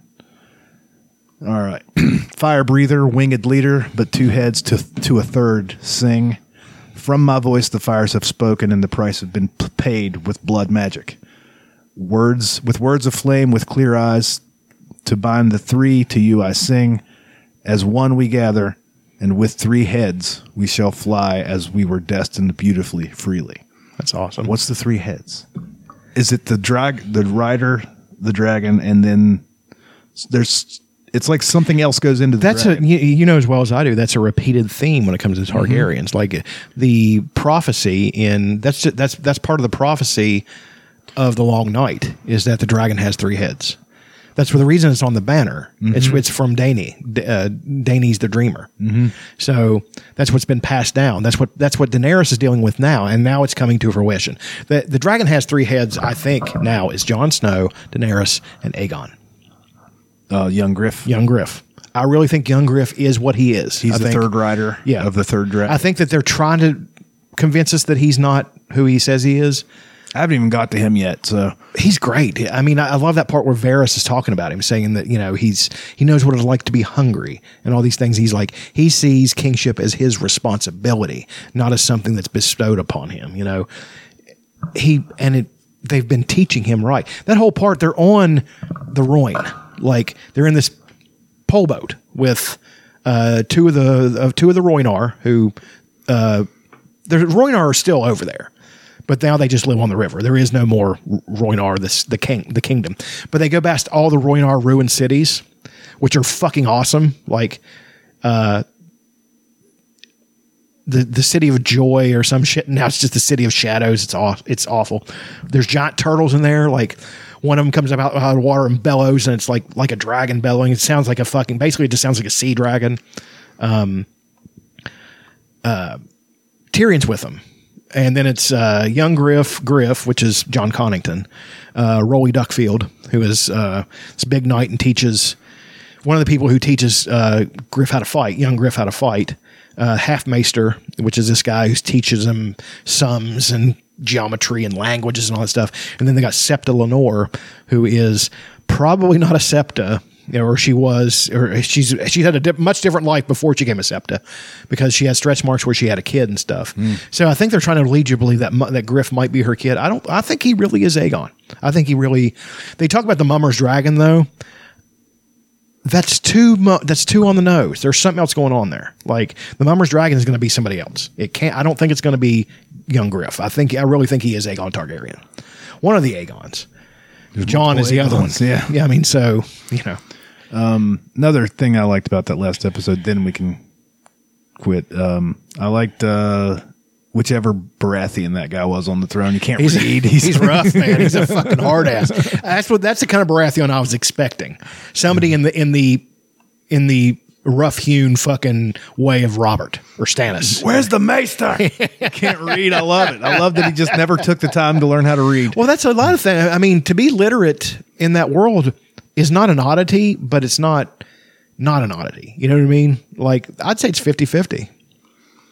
But you'd think somebody from a highborn house, It definitely would be less common in a highborn you house. would think that the, the Lord of Storm's motherfucking End would learn how to read. Also, Storm's End, first time we've ever actually seen it, yeah, looks awesome. pretty great. They did a good job. That big drum tower just Yeah, sitting out there in the like a fucking big old ocean. in Yeah. the anyway, thanks for listening. Go forth and fuck yourselves. We'll be back at some oh, point Oh, shit. with episode 400. You want to play one? I had one. Fine. Fine. I'm sorry. It's okay. I'm gonna have to look it up on YouTube though. No, just go ahead and play the theme. It's All right. We'll do it. Thanks for listening. Goodbye.